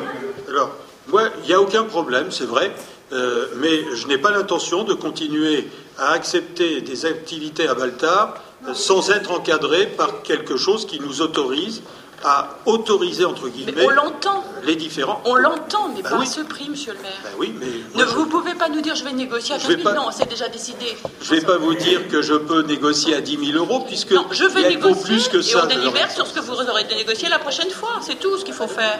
Et vous ferez pour le Est-ce qu'on a le temps C'est pressé, pressé? Donc, eh bien, on négocie et je représente le rapport en décembre. D'accord Fait comme ça. Bien. Ben, vous voyez comme quoi, une licence 4, hein, ça, ça stimule. Oui, mais dans ce cas-là, on pourrait parler aussi des cigarettes et puis d'autres choses. Alors, euh, je, rapporte là la convention de partenariat avec la SNCF et la société Cersib. Cer- Cersib, oui, c'est ça. Euh, oui, vous vous rappelez que nous avons déjà délibéré pour euh, euh, lancer des études sur la gare SNCF, et ce dans le cadre du périmètre de la ZAC Albert Ier qui a été créé par la commune en 1987. Et Aujourd'hui, la SNCF souhaite aujourd'hui vendre ces terrains. Ce sont des terrains qui étaient occupés jusqu'à il y a quand même pas mal de mois par euh, la société Herval. Là, ce qui vous est demandé, c'est de renouveler la convention que nous avions signée avec euh, Cersib.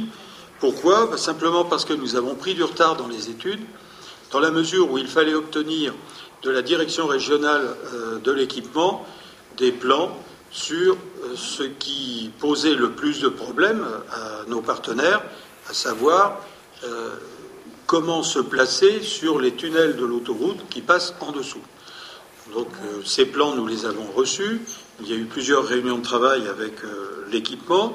Aujourd'hui, nous pouvons euh, pousser plus loin les, études. Et par conséquent, comme nous étions arrivés en butée sur la première, c'était c'était un an. Oui, c'était sur un an. Donc là, nous reportons d'un an hein, pour que prolongation d'un an de, de la délibération. Oui. Oui, euh, petite question. Euh, ces études de- d'implantation sur la dalle euh, en dessous de laquelle il y a l'autoroute avaient dû être faites, ou des études similaires, lors de l'implantation d'Herval?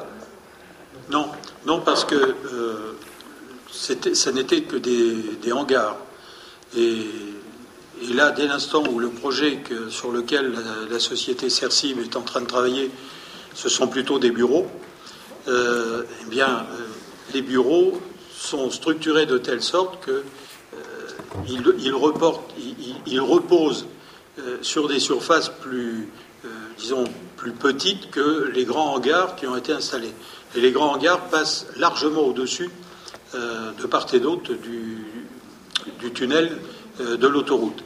Alors que dans notre cas, il faut se rapprocher le plus possible de ce, de ce tunnel, car l'épaisseur du bâtiment, qui pourrait être construit d'ailleurs sur un nombre de niveaux réduit, nécessite une meilleure connaissance de des contraintes technique du, tunnel lui-même. Donc euh, c'est pour ça que, en fait, euh, Herval, c'était avant tout un stock de, limonade hein, sur des palettes et, sur des, ensembles assez, assez, assez larges.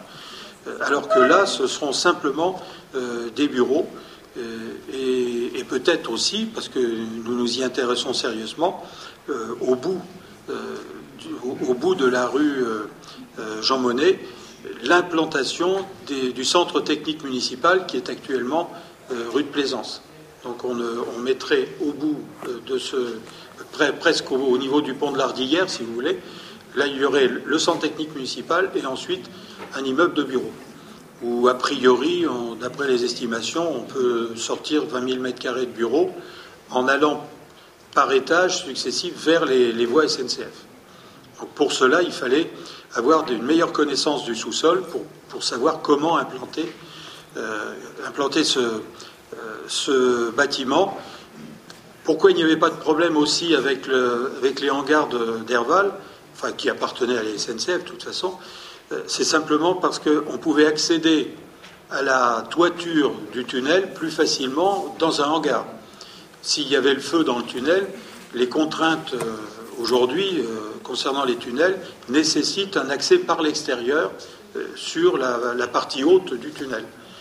Dans notre cas, il faudra euh, se réserver une hauteur, disons, se réserver une hauteur pour pouvoir là aussi accéder à la toiture du tunnel, ce qui, ce qui ne va pas être facile, mais ce qui est rendu possible par les premières euh, par les premiers plans et les premières recommandations qui nous ont été données par la direction de l'équipement. Aujourd'hui, nous avons l'accord, euh, mais sur des bases très précises que les ingénieurs de l'équipement nous ont euh, précisé et ont précisé à Cercy. Mais là, nous sommes partis pour un an d'études là-dessus, avec l'autorisation de la SNCF, puisque l'accord est tripartite, si je crois rappeler. C'est SNCF, CERCIB et puis la ville. Alors, euh, Monsieur Mastrojani Oui, il y a un petit point de, rédaction qui me chiffonne dans le troisième paragraphe. Pas celui-ci, hein, celui qu'on a sur le papier. C'est le début là. Afin de répondre notamment à besoin de stockage de matériaux de l'ancienne école Marie Curie. Alors, au témoin d'un doute, il s'agit de, il s'agit pas de l'ancienne ancienne école Marie Curie. Si. Euh, ce, que nous avons, ce que nous avons obtenu, c'est de louer, pendant la durée des études, c'est de louer une partie des, hangars pour pouvoir récupérer euh, et vider l'école Marie Curie tout court, donc la, vraie. Euh, et vous avez vu quel type de matériel nous stockions. Attendez, excusez-moi, non, justement, c'est l'emploi du mot matériaux. Alors, la, phrase est, mal foutue hein, entre nous. Hein. Euh, stockage de matériaux de l'ancienne école Marie Curie tel que. alors on ouvre la parenthèse matériel pour les crues matériel. Il faut dire matériel. Alors. Vous avez raison. D'accord. Vous avez raison. Non, non, il y a. Bon, ça monte. Euh, non, non, totalement raison. Non, non, on ne veut pas les stocker euh, des gravats, des, eh ben briques, hein, on ne peut pas ne pas y penser. Je comprends, très bien, bien vu, je ne l'avais pas vu. Monsieur. Oui, d'ailleurs, vous, vous, vous, souvenez que j'ai fait quasiment la même remarque en, commission des finances. Donc, euh, Michel, euh, on est. Alors, monsieur. on est sur la même, on est sur la même longueur d'onde. Il y a des paternités sur lesquelles vous êtes vigilant en tant que modérateur, c'est ça c'était, c'était, pas, mon propos. Euh, plus, plus sérieusement, euh, ce dossier n'a jamais été, euh, je crois, évoqué en commission urbanisme. Vous, avez, vous, disiez tout à l'heure, vous avez parlé de 20 000 mètres carrés, à ma connaissance. Ce, dossier, on l'a abordé, on en a parlé, mais vous évoquiez 20 000 mètres carrés de bureaux, c'est un, dossier urbanistique important. On, on, va faire là une demande de, de, renouvellement. Il me semble euh, qu'il serait bien que ce sujet soit abordé à la commission urbanisme. Écoutez, monsieur Arzi, je, je vous entends très bien. Je vous entends très bien. Mais laissez, comme dirait un, un illustre, euh, un ancien, un ancien ministre euh, socialiste du temps de la présidence de M. Mitterrand, laissons le temps au temps. Hein. Euh, là, pour l'instant, nous avons passé notre temps à, faire une recherche d'archives et, de documents techniques. Pour l'instant, euh, nous avons simplement, à grand coup de serpe, estimé que ça valait le coup de l'étudier parce qu'on pourrait dégager X milliers de mètres carrés de bureaux. Il n'y a pas de plan, il n'y a pas d'implantation, il n'y a que des, croquis qui permettent de montrer que la faisabilité. Il est évident, dès que CERCID nous proposera euh, quelque chose de beaucoup plus concret, que ça passera en commission d'urbanisme. Il n'y a pas de raison que ça ne passe pas en commission d'urbanisme. D'ailleurs, il y aura d'autres sujets autour de cela qui devront passer en commission d'urbanisme, ne, serait-ce que la destinée du talus sous plaisance, etc. Bon, ça, il faudra qu'on en parle. De l'accès au niveau, au niveau voirie.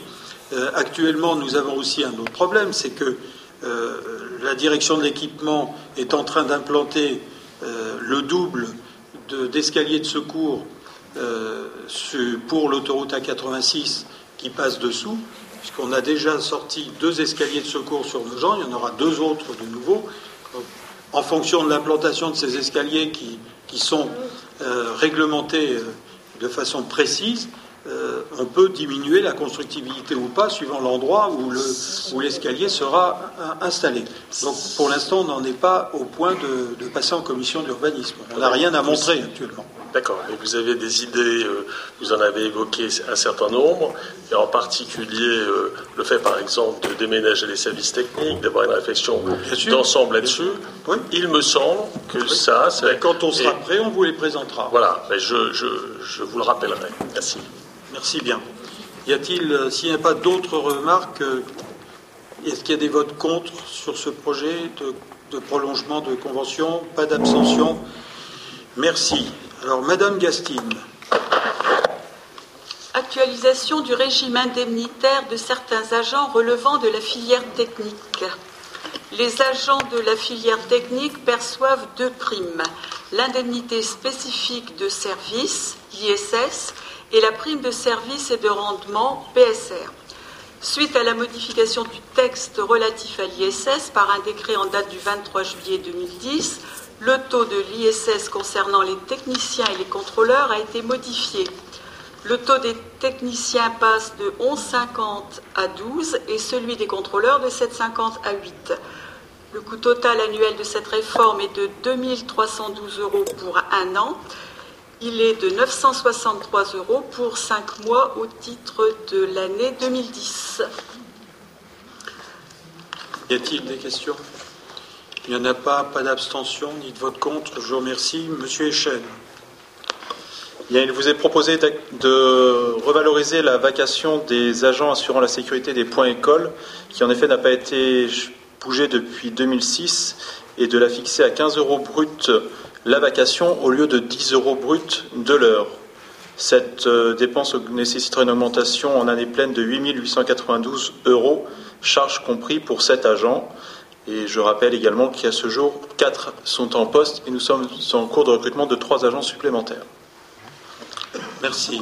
Y a-t-il des questions sur ce sujet Madame Eloy Oui, je, m'étonne, enfin nous étonnons de voir que pendant quatre ans, il n'y a pas eu de revalorisation du, taux horaire et que euh, là, vous procédez à une augmentation qui est de 50% du taux brut euh, qui était en 2006. Alors moi, je trouve que c'est c'est assurer vraiment une mauvaise gestion du personnel parce que théoriquement, l'augmentation, elle doit se faire chaque année, au moins, pas, pas obligatoire, mais je trouve ça un peu abusif de faire cette augmentation de 50% quatre ans Madame après. loin, je vais vous dire la véritable raison, c'est qu'on ne trouve personne. C'est ça la vraie raison. Mais vous avez raison sur votre remarque, euh, tenez tout à fait, mais en réalité, c'est parce qu'on ne trouve personne. 10 euros, vous vous rendez compte euh, aujourd'hui, mais c'est d'abord ça. La véritable raison, c'est ça. Et puis on aimerait, oui c'est vrai, comme le disait, ben, allez-y, euh, En plus, les, les parents, euh, quand c'est des vacataires, ils tournent à chaque fois au niveau des horaires, ils ont des habitudes et ils aiment bien que ce soit toujours la même personne qui soit au point école. Donc c'est pour ça qu'on aimerait bien fidéliser euh, ce poste. Voilà. Y a-t-il y a-t-il des abstentions, des votes contre? Il n'y en a pas. Alors, Madame Delaney. Donc, euh, en effet, suite à la dis- dissolution de la Seine en août, en août 2010, la ville a décidé de maintenir l'activité théâtre. Euh, nous avions passé la délibération au mois de septembre à 35 bruts de l'heure pour, euh, pour, cette vacation, alors que la Seine le rémunérait à raison de 40 euros de l'heure. Donc il vous est par conséquent proposé de maintenir la rémunération antérieure perçue par cet intervenant à raison de 40 bruts de l'heure, soit un coût supplémentaire de 574,16 euros. Merci. Y a-t-il des questions? Il n'y en a pas. S'il n'y a pas d'abstention ni de vote contre, Madame Delaney, euh, délibération 195.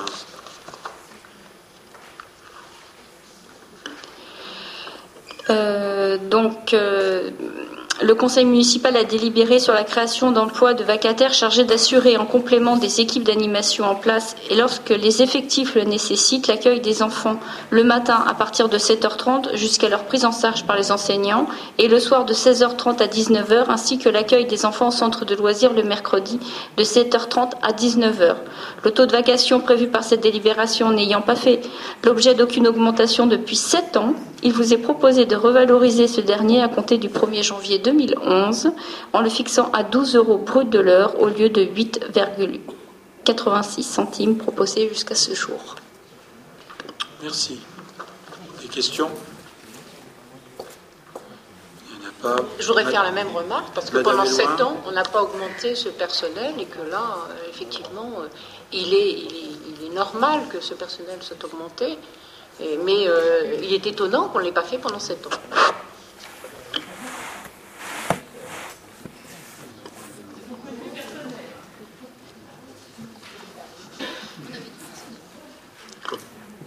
Là, là, il y avait du personnel.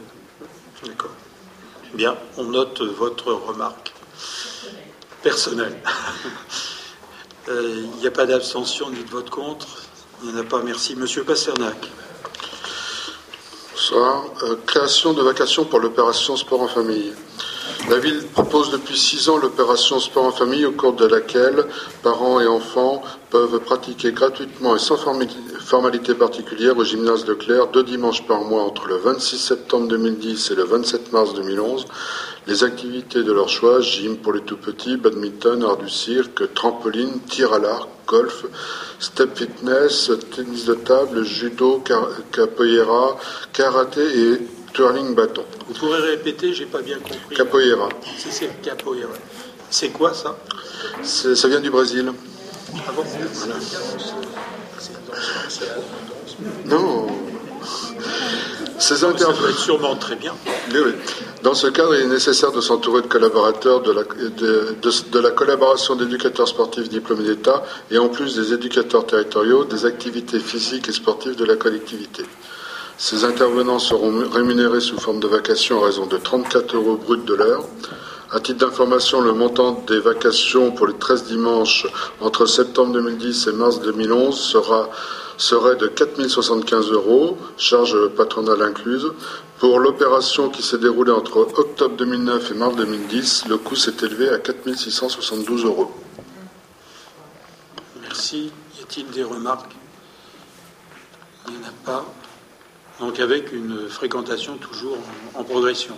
Tout à fait, puisque ce dimanche, nous avons eu 295 Nogentais qui sont venus euh, euh, durant cette opération. Il n'y a pas d'abstention ni de vote contre. Je vous remercie. Madame Delaney. Dans, dans le cadre de la découverte des langues étrangères, la ville a souhaité mettre en place des cours d'apprentissage de l'italien proposés le soir aux enfants des écoles élémentaires sous forme de cours collectifs de 12 enfants maximum. Au vu du succès de cette activité, cet atelier est à nouveau proposé aux enfants lors de cette année scolaire 2010-2011. Cette opération se déroule une fois par semaine lors des ateliers périscolaires organisés par la ville entre 16h30 et 18h30 sur chacun des établissements élémentaires. Il convient par conséquent de créer un emploi d'attaché à temps non complet à raison de 7 heures hebdomadaires durant le temps scolaire. Cette intervenante sera rémunérée sur la base du septième échelon du grade d'attaché, soit l'indice brut 588, majoré 496, ce qui, ce qui correspondra à un coût total brut pour l'année scolaire de 8 400 euros, 2 520 euros pour 2010 et 5 880 euros pour 2011. Et donc cette personne travaille du 27 septembre 2010 au 1er juillet 2011. y a-t-il des questions? Moi, je suis étonnée qu'on mette à ce poste euh, quelqu'un qui est attaché, euh, ce qui suppose quand même qu'on la paie relativement bien, et que je pense qu'il y a peut-être dans, la population nogentaise des personnes qui pourraient intervenir en italien euh, dans les classes élémentaires. Et deuxième, deuxième intervention, il serait bon que si on fait de l'italien et je parle en connaissance de cause puisque je suis gilmère italienne, que l'italien soit poursuivi au collège ou au lycée, sinon ça n'a aucun intérêt. Je ne vois pas, euh, s'il n'y a pas de poursuite après, l'enfant il oublie, hein, ça c'est clair. Alors, c'était une demande de beaucoup de parents italiens sur Nogent, et cette personne qui intervient est nogentaise. Donc, elle habite à Nogent et euh, elle intervient euh, tous les soirs sur les écoles. Et c'est une demande de familles euh, de nogentaises qui sont d'origine italienne. Voilà, et donc c'est dans les ateliers périscolaires.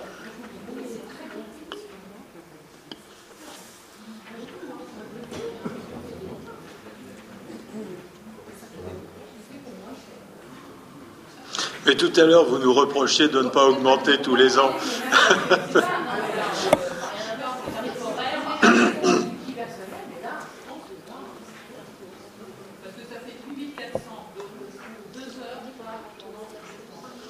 Comment on a Ça fait combien de l'heure Ça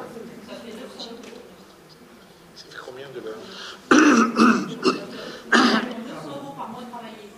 Je tiens à vous rappeler que c'est au bout de de trois ans hein, que vous réagissez, parce que c'est tous les ans, depuis trois ans, que nous avons. Comme l'italien, ça fait, ça fait trois ans maintenant. Oui. Oui, parce qu'elle est professeure, euh, c'est un professeur de collège, donc euh, oui, on travaille avec elle. Comment? Non, bah, l'anglais, on aurait bien voulu le mettre parce qu'il y avait une demande des parents, mais comme c'est enseigné euh, sur le temps pédagogique, on ne peut pas, nous, le, mettre le, soir. Et donc, c'était vraiment une demande, et elle est professeure euh, de collège, donc euh, voilà. Mais ça fait, oui, ça fait pratiquement 3 ou 4 ans qu'elle. la troisième année. Ah oui. La troisième année. Et, et le tarif horaire? Non, mais c'est un forfait. C'est un forfait. C'est un forfait. Combien? Ça fait 16 euros de l'heure.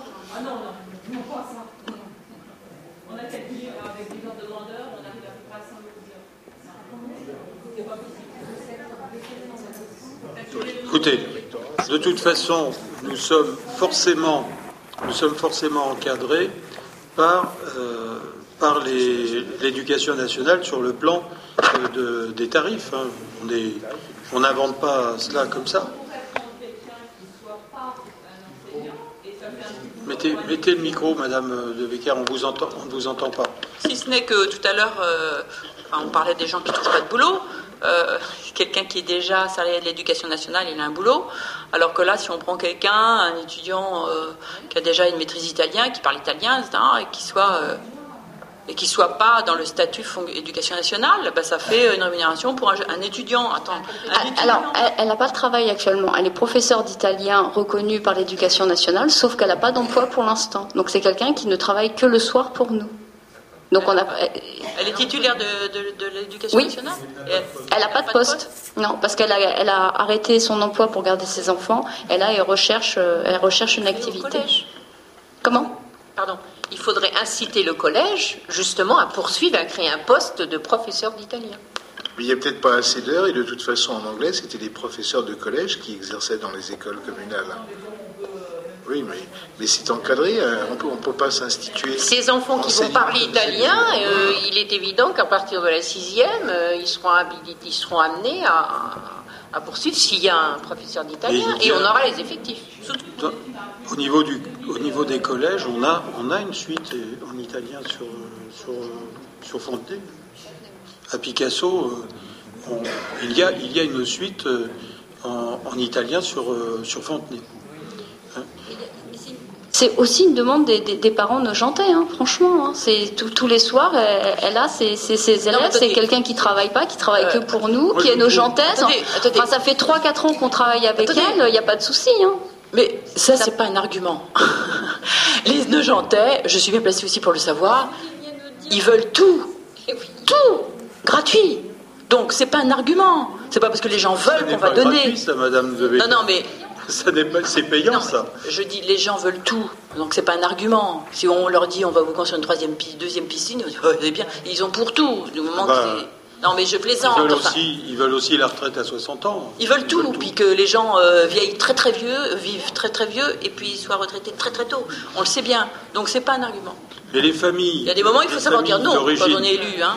Les familles d'origine italienne, il se trouve que dans le, le périscolaire que nous avons, Mais c'est bien, attends, c'est bien. souhaitent pouvoir, euh, euh, à ces nouvelles générations, inculquer un certain nombre de bases euh, pour Non mais je, suis- je avoir- suis pas contre. Surtout qu'Edith a raison, il faudrait que ça se continue au collège, au lycée, c'est sûr. Surtout une ville comme Nogent. Bon.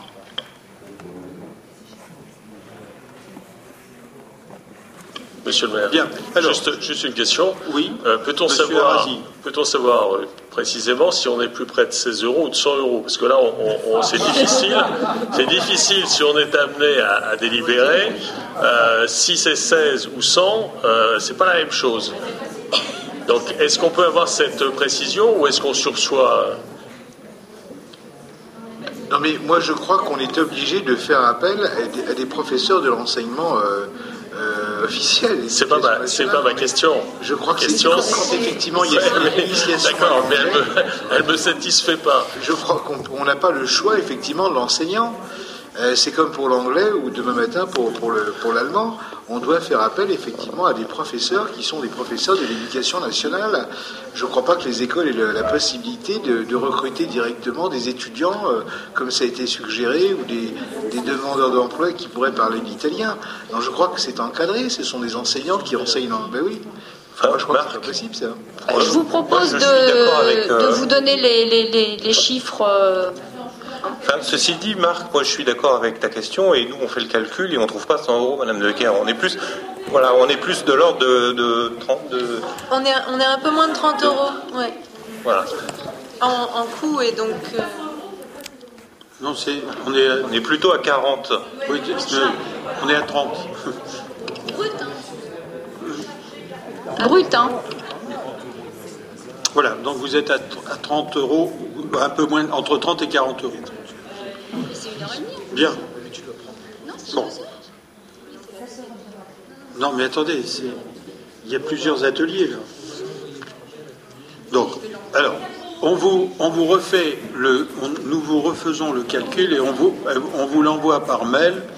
Euh, On vous l'envoie par mail une fois le calcul effectué, mais euh, la somme globale est, est bien inscrite ici euh, sur la base d'un programme qui se développe depuis trois ans. Y a-t-il euh, des abstentions ou des votes contre ce programme? Monsieur, non. Euh, mais vous ne demandez pas d'autres langues, parce qu'on pourrait sûrement commencer. Parce que je me demande s'il ne faudra pas qu'on envisage un jour le chinois. hein, parce que euh, parce qu'il y a d'ailleurs de plus en plus de restaurants asiatiques à nos gens. Et- vietnamien très, très dur. Vietnamien, je ne vous le proposerai pas. Je commence à connaître et c'est, plus que dur.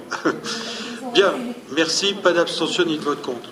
Alors, Madame euh, Delaney, là, c'est lié à la, euh, à la présentation de début de séance. Allons-y. Modification de l'avenant numéro 1 à la, délégation, la de services publics pour la gestion et l'exploitation de la restauration scolaire et municipale et approbation de la convention tripartie à passer avec la région Île-de-France et le lycée Branly.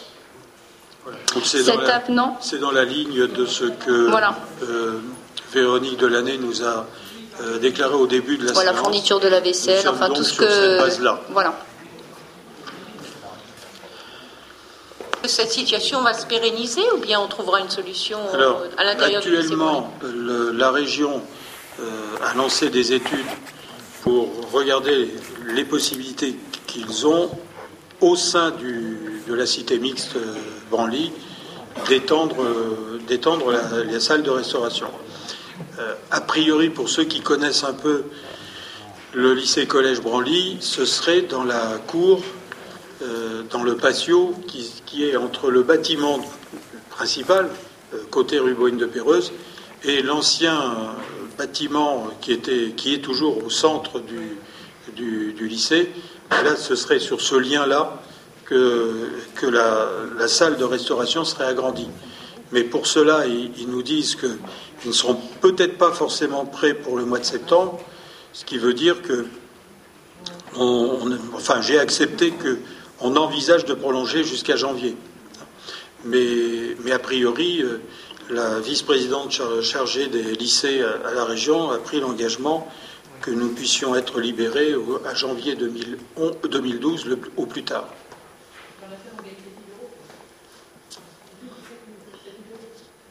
Euh, ça, c'est annuel, ça, hein, c'est ça? C'est sur la période? Non, on ne gagne rien. On est remboursé. On est remboursé. Bon, c'est du coup, mais ça nous, est, ça nous rapporte un, un prix de redevance d'occupation. Non, Non, c'est gratuit. Non, non, on ne les loue pas, pour 7 000 euros. Enfin, ah non Ça nous, c'est le nettoyage, les charges Ah oui, annexes, c'est vraiment du, Oui. Non, j'ai souhaité. On gagne rien. Voilà. On aurait J'ai- pu faire un petit peu. J'ai souhaité dans cette opération, comme il y a, comme nous avons quand même un nombre d'élèves nojentés euh, assez important en proportion, j'ai souhaité que on soit défrayé de toutes nos dépenses, mais que on ne fasse pas de, de bénéfices le- vis-à-vis de la région Île-de-France. Il n'y a pas de remarque particulière, ni de vote, ni d'abstention, ni de vote contre. Merci. Madame Thomé. Enfin, je voulais juste intervenir que Pardon M. Sadoul, quand même, Allons-y. M. Sadoul a, a remercié euh, vivement M. le maire de son intervention. Voilà. On- Donc, euh, je retrouvait- voulais quand même. euh, On se retrouvait avec des élèves nojentés qui, qui, euh, qui étaient au sandwich euh, dans les rues au départ. Depuis, on les avait quand même accueillis euh, dans le restaurant où maintenant ils, ils reçoivent une- des repas normaux. Au départ, on les a accueillis pour les sandwichs et maintenant ils sont. C'est-à-dire avoir gardé la cuisine de l'école provisoire Marie Curie rend de grands services à, à tout ce petit monde. Mais alors là, vous défavorisez le commerce local. Ils ont racheté leur sandwich. Voilà, exactement. Exactement. On avait une pression des parents aussi. Hein. Madame Thomé. Le 31 janvier et 1er février prochain, la ville organise euh, un repas en direction des, des nojentés âgés de 65 ans et plus. Donc une consultation, euh, après une consultation dans le cadre d'un marché, le prestataire retenu a été la porte jaune. La participation, euh, comme les autres années, euh, serait de 10 euros par personne, ce qui euh, évitera tout désistement. Alors, pour information, l'année dernière, ce repas a réuni 714 seniors au chalet de la Porte Jaune. Le coût du repas, 46,78 euros. Merci. Merci. Des questions? Oh, je voulais simplement dire, il y, a, il y a aussi une méthode. Bon, là, euh, c'est pour que les gens qui s'inscrivent viennent, c'est bien. Il y a une méthode que j'ai expérimentée dans d'autres organisations, c'est que quand les gens s'inscrivent, ils payent le prix du repas et on leur rend leur chèque quand ils arrivent. Ce qui fait que s'ils sont inscrits et qu'ils viennent pas, bah, ils payent. Non, mais je vous donne l'astuce. Oui. Ah, là, pour là, pour c'est dissuader les gens, oui. Non, mais c'est c'est vrai. c'est- Non, mais je vous le recommande parce que c'est drôlement bien. Dans tout un tas d'organisations, d'assemblées générales, de machin. Non, on dit aux gens, vous venez, vous envoyez un chèque. Et quand vous arriverez, eh ben, on vous rend votre chèque. Ce qui fait que les mal, les, les mal élevés qui euh, disent je viens et qui viennent pas, et on achète et ça dépense. voilà. Donc c'est une astuce que je vous confie. Nous avons fait, nous avons fait un bout du chemin, mais vous, vous voulez aller jusqu'au Non, non, bout. mais je, je sais ça depuis pas longtemps, j'ai Oui. expérimenté, j'ai trouvé que c'était une bonne idée. Oui. Mais là, c'est bien. Mais c'est vrai que, Thérèse Marie, euh, c'est vrai que les premières expériences, on s'est retrouvé avec combien de, de, de personnes Euh, en- environ 160, 160 repas personnes qui, qui ne, qui venaient sont pas. pas, venus La sans preuve, au prévenir. début. Sans prévenir. sans prévenir. C'était pas. C'est pour ça que depuis, depuis on. Euh, on de- a- depuis, il y a très peu d'absents. Euh, nous les remboursons s'ils sont, ils nous présentent une, une feuille de maladie ou quelque chose d'important.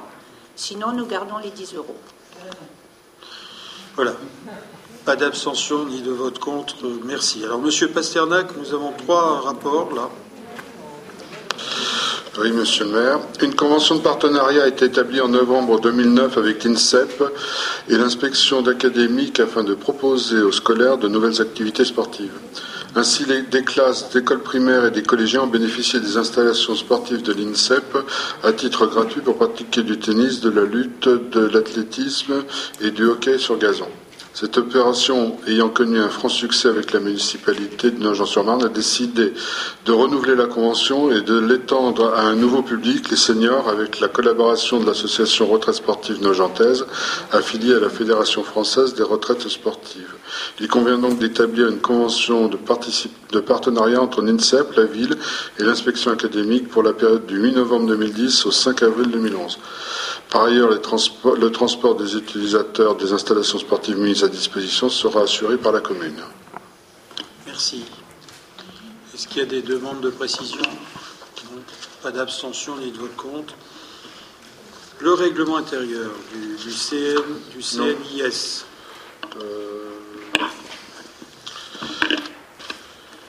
La commune de Nogent-sur-Marne, par le biais du Centre Nogentais d'initiation sportive, CNIS, a proposé pour l'année 2010-2011 de développer une prestation municipale d'activités multisports sur le temps du mercredi et du samedi afin de permettre une ouverture large de la pratique sportive au sein des infrastructures communales.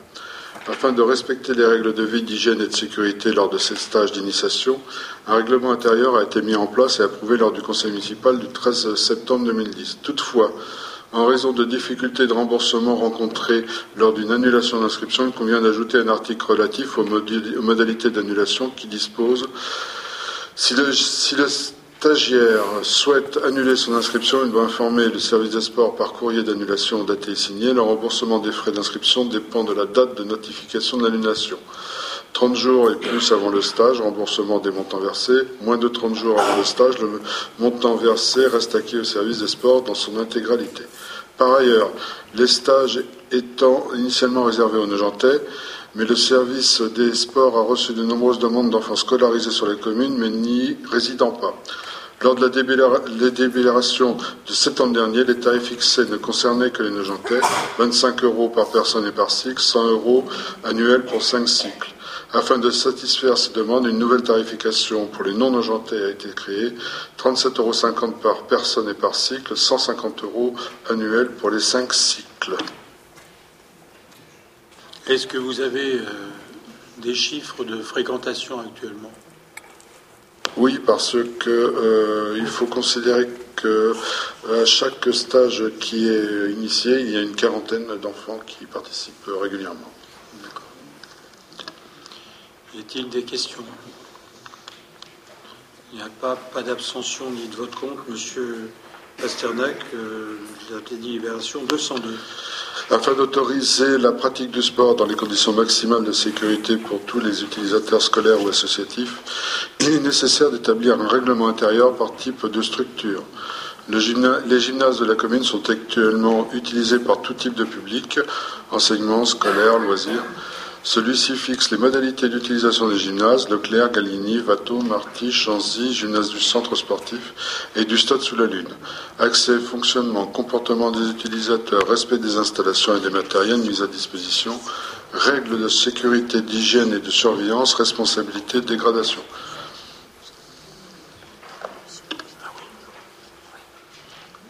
Merci. Y a-t-il des questions?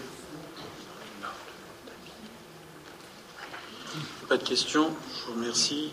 Pas de vote contre ni d'abstention. Madame Thomé. En Seine-et-Marne, il y a une petite commune, Brou-sur-Chantereine, 550 habitants, qui souhaite euh, adhérer au syndicat intercommunal pour le gaz et l'électricité, le CIGEF. Et afin que cette adhésion soit définitive, euh, nous devons, conformément aux dispositions de l'article, euh, approuver ainsi que les 181 communes qui sont adhérentes. Merci. On est d'accord pour Brou sur Chantraine? N'est rien contre. Brou, c'est simplement parce qu'il y a des noix, non? C'est ça C'est un endroit où on cueille des noix.